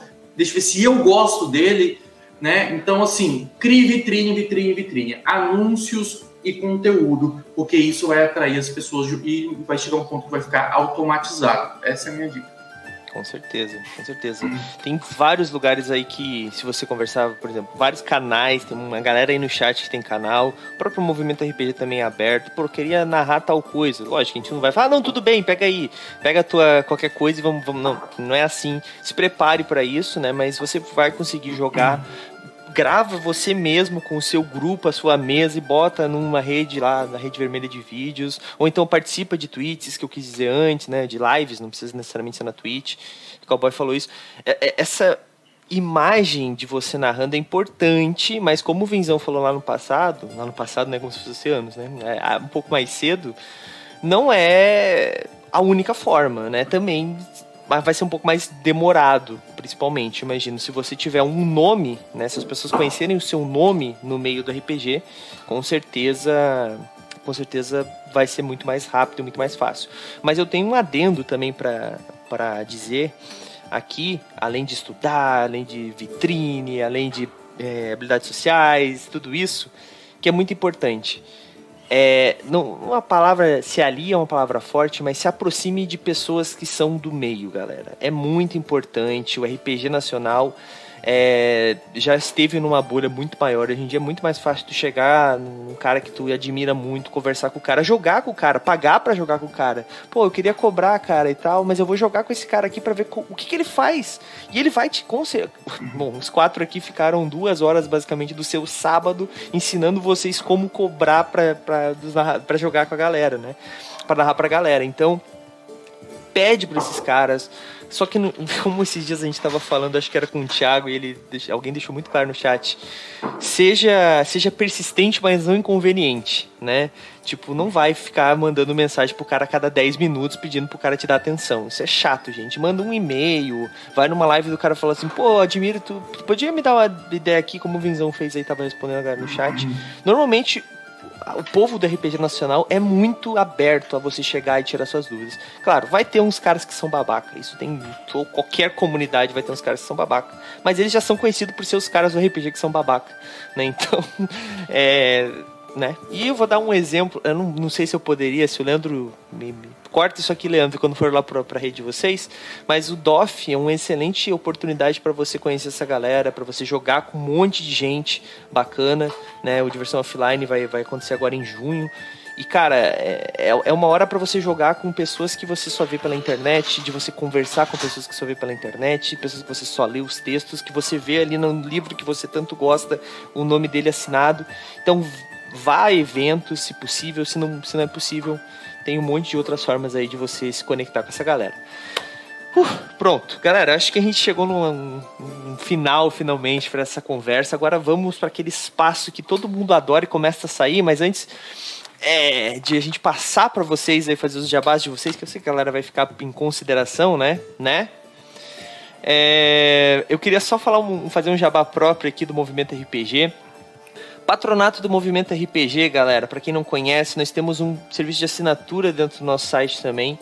Para galera que quer ajudar a gente a continuar produzindo conteúdo, nosso site tem postagens diárias sobre material de RPG, é, resenhas, guias de criação de personagem, histórias. Cara, tem muita coisa bacana lá. E o nosso patronato é essa assinatura. Você consegue jogar com a gente quando tem vaga, né? Não é uma mestragem profissional porque a gente transmite, é um eu costumo dizer que transmissão de RPG é diferente de uma experiência real de RPG, tá? No meu ponto de vista. Então é um pouco diferente, mas a galera costuma jogar com a gente também. Tem personagens nos nossos cenários próprios, tem, tem muita coisa bacana, mas uma das vantagens que nós temos é uh, o nosso concurso de sorte. Nós damos oito prêmios todos os meses, em, fazemos nesse concurso entre os nossos assinantes. São livros de RPG, nós já demos. É, deixa eu ver, nós já demos Starfinder, nós já demos Shadowrun, Sexto Mundo, já demos Vampiro a Máscara, quinta edição, os livros de D&D, a gente já deu muita coisa bacana. E você concorre a partir de 5 reais por mês, galera. Você paga 5 pila e você concorre a todos esses livros, tá? E mais um monte de coisa. Eu vou deixar o link aqui no chat do patronato, mas acabou de dar uma propaganda aí no chat com o link também, mas vou deixar só para só para continuar o meu texto. É, e vocês vão ter ali algumas das informações. Qualquer dúvida você pode entrar em dire contato diretamente com a gente, beleza? Uh, e agora vamos para os jabás dos nossos convidados, de, de, novo, né? Porque nós fizemos no começo, mas acho que é importante finalizar com o jabá no começo no final, porque a galera perdeu o começo. Começar então com o Cowboy agora, de trás para frente de novo. Cowboy, fala do Mestre da Lorota, onde a galera começa a jogar com vocês e quem quer ser agenciado, né? É, onde ele te encontra para ser o cafetão dele. Vai lá. é isso aí, gente. É o que o Douglas falou. Eu sou cafetão de narrador. Se você quiser jogar RPG, eu estou pegando o link. Se você quiser jogar RPG uh, ah, com a gente lá na nossa comunidade, hoje nós temos uma equipe de mais de 30 narradores pagos. Dentre eles temos alguns especiais, como o Carlos, o Carlos Chuchu, né, o famoso Shimu. Eu também sou um dos narradores. E se você quiser narrar com a nossa equipe, eu vou mandar aqui o link na pitch aqui do nosso Instagram. Lá no Instagram você vai ver nos destaques ali, ó. Acho que narre conosco. Narre aqui. Você preenche o formulário lá e a gente te chama. Então, tá? E para poder jogar conosco. Você não quer narrar, você quer mestres da lorota. Você quer jogar conosco, eu vou mandar também um link. Ah, é isso aqui, isso mesmo. Já se preparem o resto do pessoal. Já tá na agulha já. Esse aqui é o link para você jogar conosco. Ali tem alguns planos, tá? E se você quiser narrar lá no Instagram e venha participar da família da comunidade Mestres da Lorota. Show de bola, show de bola. Shimu, Bom, galera, o papo foi muito bom. Né? Espero que a gente tenha conseguido atingir aí o objetivo de passar alguma coisa para as pessoas que estavam com dúvida. E, bom, quem não me conhece, dá um pulo lá na vermelhinha, né? no Casa Velha RPG. Aproveita, sinta-se convidado a, a se inscrever no canal. Já, já temos muito conteúdo de RPG, de vários sistemas diferentes. É, eu sou um dos, além de ser um dos ADMs, sou um dos narradores de lá. E todos os nossos vídeos têm o, o link para o nosso programa de padrinhos e madrinhas do Casa Velha, que são pessoas que jogam com a gente. Né? É, existem dois tipos de, de planos: tem um plano para você participar de sorteio de mesas, e tem o plano do para você pegar um quartinho só para você na Casa Velha e mesas garantidas aí por mês você acaba jogando pra gente, sempre tem RPG pra você jogar. Tá? Quem puder me seguir, arroba Carlos todas as redes sociais também me encontram. Né? Mensalmente também eu sou redator da New Order, da New Order Magazine, também sou revisor das, dos títulos de New- da New Order. E estamos com para entregar aí em agosto o meu primeiro que eu sou coautor, né, o primeiro RPG aí que eu estou fazendo, que é o Muito Abaixo do Oceano Bacana. que vem uma pegada, uma pegada steampunk pós-apocalíptica que nunca existiu, onde as pessoas foram obrigadas a ir para debaixo d'água. né? Então, submarinos de batalha, criaturas é, é, é, abissais, terra oca, tudo isso tem lá. Né? Cidades submarinas, tudo isso tem lá. Então, já aguardem aí, em agosto já sai o Muito Abaixo do Oceano, ok? Quem também estiver interessado em mesas aí de, de aluguel, é só em qualquer uma das redes sociais me mandar uma mensagem privada que a gente conversa. Eu passo aí todo o caminho para você poder jogar comigo, beleza? E é isso, agradeço aí o espaço. Muito obrigado e bom final de semana, galera. Você tá mudo. Tá mutado. É, porque na verdade eu tô Uhum. testando se a galera sabe ler lábios, tá ligado? Ah, Não sei não. Eu sou ruim nessas coisas. Valeu, cara. É, Henrique, pode falar do 753 aí pra gente. Vamos lá. Cara, 753. Só pra- vou aproveitar, vou dar uma, só uma estendinha rapidamente. Juro que é rápido dessa vez. 753, pra quem não sabe, a inspiração do nome foi a própria criação de personagem dentro do Vampiro à Máscara. Então, nos atributos, você coloca lá 753 e foi a melhor coisa que eu, que eu consegui pensar. Foi, cara, até que dá certo. E estamos aí hoje. Não tanto né, quanto os grandes que estão aqui comigo hoje. Aliás, queria agradecer especialmente. Foi uma honra estar ao lado desses gigantes. Eu sou só um tubarão que tô começando a nadar agora, né? Tô com dois mil e poucos inscritos só no YouTube, mas a ideia é o quê? Cara, eu sou, eu sou apaixonado por storyteller, lógico, gosto de todos, mas sou realmente muito apaixonado por storyteller, então eu reflito isso, trago para vocês no canal, no 753 RPG Club. Não só o conteúdo que está no YouTube, mas também a oportunidade de você poder estar jogando é, Mago ou até jogos mais raros. É que eu não consigo montar mesa por questões de, de agenda e tempo, porque se quiser jogar Changeling, Wraith, Múmia, Hunter the Reckoning, que é meu segundo favorito e é um jogo que todo mundo fala mal, ninguém entende ele. Lá no vídeo, no canal tem uns vídeos para você entender um pouco melhor o Hunter, quem quiser. E quem quiser jogar, tem algumas vagas ainda, tá? Eu tô com montando um grupo novo de quarta-feira de Mago Ascensão, então quem quiser, só chegar no site. Vai ser para quem tá iniciando mesmo, um arete baixo. Ah, não, nunca joguei, quero jogar, quero aprender. Putz, será mais do que bem-vindo, bem-vinda, bem-vindo, tanto faz. É, em ambientes seguros, eu, eu me preocupo muito tá, com essa questão do ambiente seguro para o LGBTQIA+, porque a minha filha é, é, então, cara, assim, eu sou, já tenho 43, mas eu tento ficar o máximo antenado possível. Então a gente, os meus jogadores, todos, todo mundo que entra no clube, ele é orientado, fala, ó, cuidado, porque a gente não quer ferir ninguém. Tá todo mundo pagando, então eu foco muito nessa questão de responsabilidade. E o segundo jabá de hoje, que eu vou até, agora sim eu vou colocar aqui o meu, meu link, eu pus meu link tri, Tá, que ali você vai conseguir ver o canal, ter as redes sociais, mas eu queria fazer um jabazinho especial, fora do RPG, mais dentro dele, que eu, te, eu sou escritor também, eu tenho um livro publicado chamado Camazotes, ele não tem nada a ver com o Camazotes do Lobisomem Apocalipse, para quem conhece, tá? Mas é um, eu quis criar um suspense sobrenatural baseado em deuses maias, então o resultado tá aí. Grátis para quem tem a Limited do Kindle, quem quiser comprar impresso, tá lá todos os links. Então é isso aí, espero que um dia, meu, meu sonho, vou deixar aqui claro também para vocês, meu sonho é que um dia nós tenhamos novamente encontro internacional de RPG, onde a gente lotava o Ibirapuera e tinha gente pra caralho e era baratinho pra ir também. Tá? Se vocês quiserem entrar nessa comigo desse sonho, então me convidar. Show de bola, Valeu. show de bola. Muito bacana, muito bacana. Vinzão, Vamos te encerrar então, pode fazer o jabá aí do Game Chinchilla, o teu jabá pessoal também, fica à vontade. É, bom, Game Chinchilla acho que o pessoal já conhece. É, eu mandei tudo colado ali, mas é, Game Chinchilla lá na redinha vermelhinha é esse símbolo aqui, o símbolo da camisa. É bem fácil de encontrar, a gente tem uma série muito massa lá, arroba jogando RPG. E. Mas aí também gosto de, como a gente falou muito aqui sobre mestragem paga, né? É, gostaria de promover é, o meu Instagram, que eu dou algumas dicas, estou retornando agora a postar coisas lá. E o meu site, que é www.vinzão.com, é bem fácil.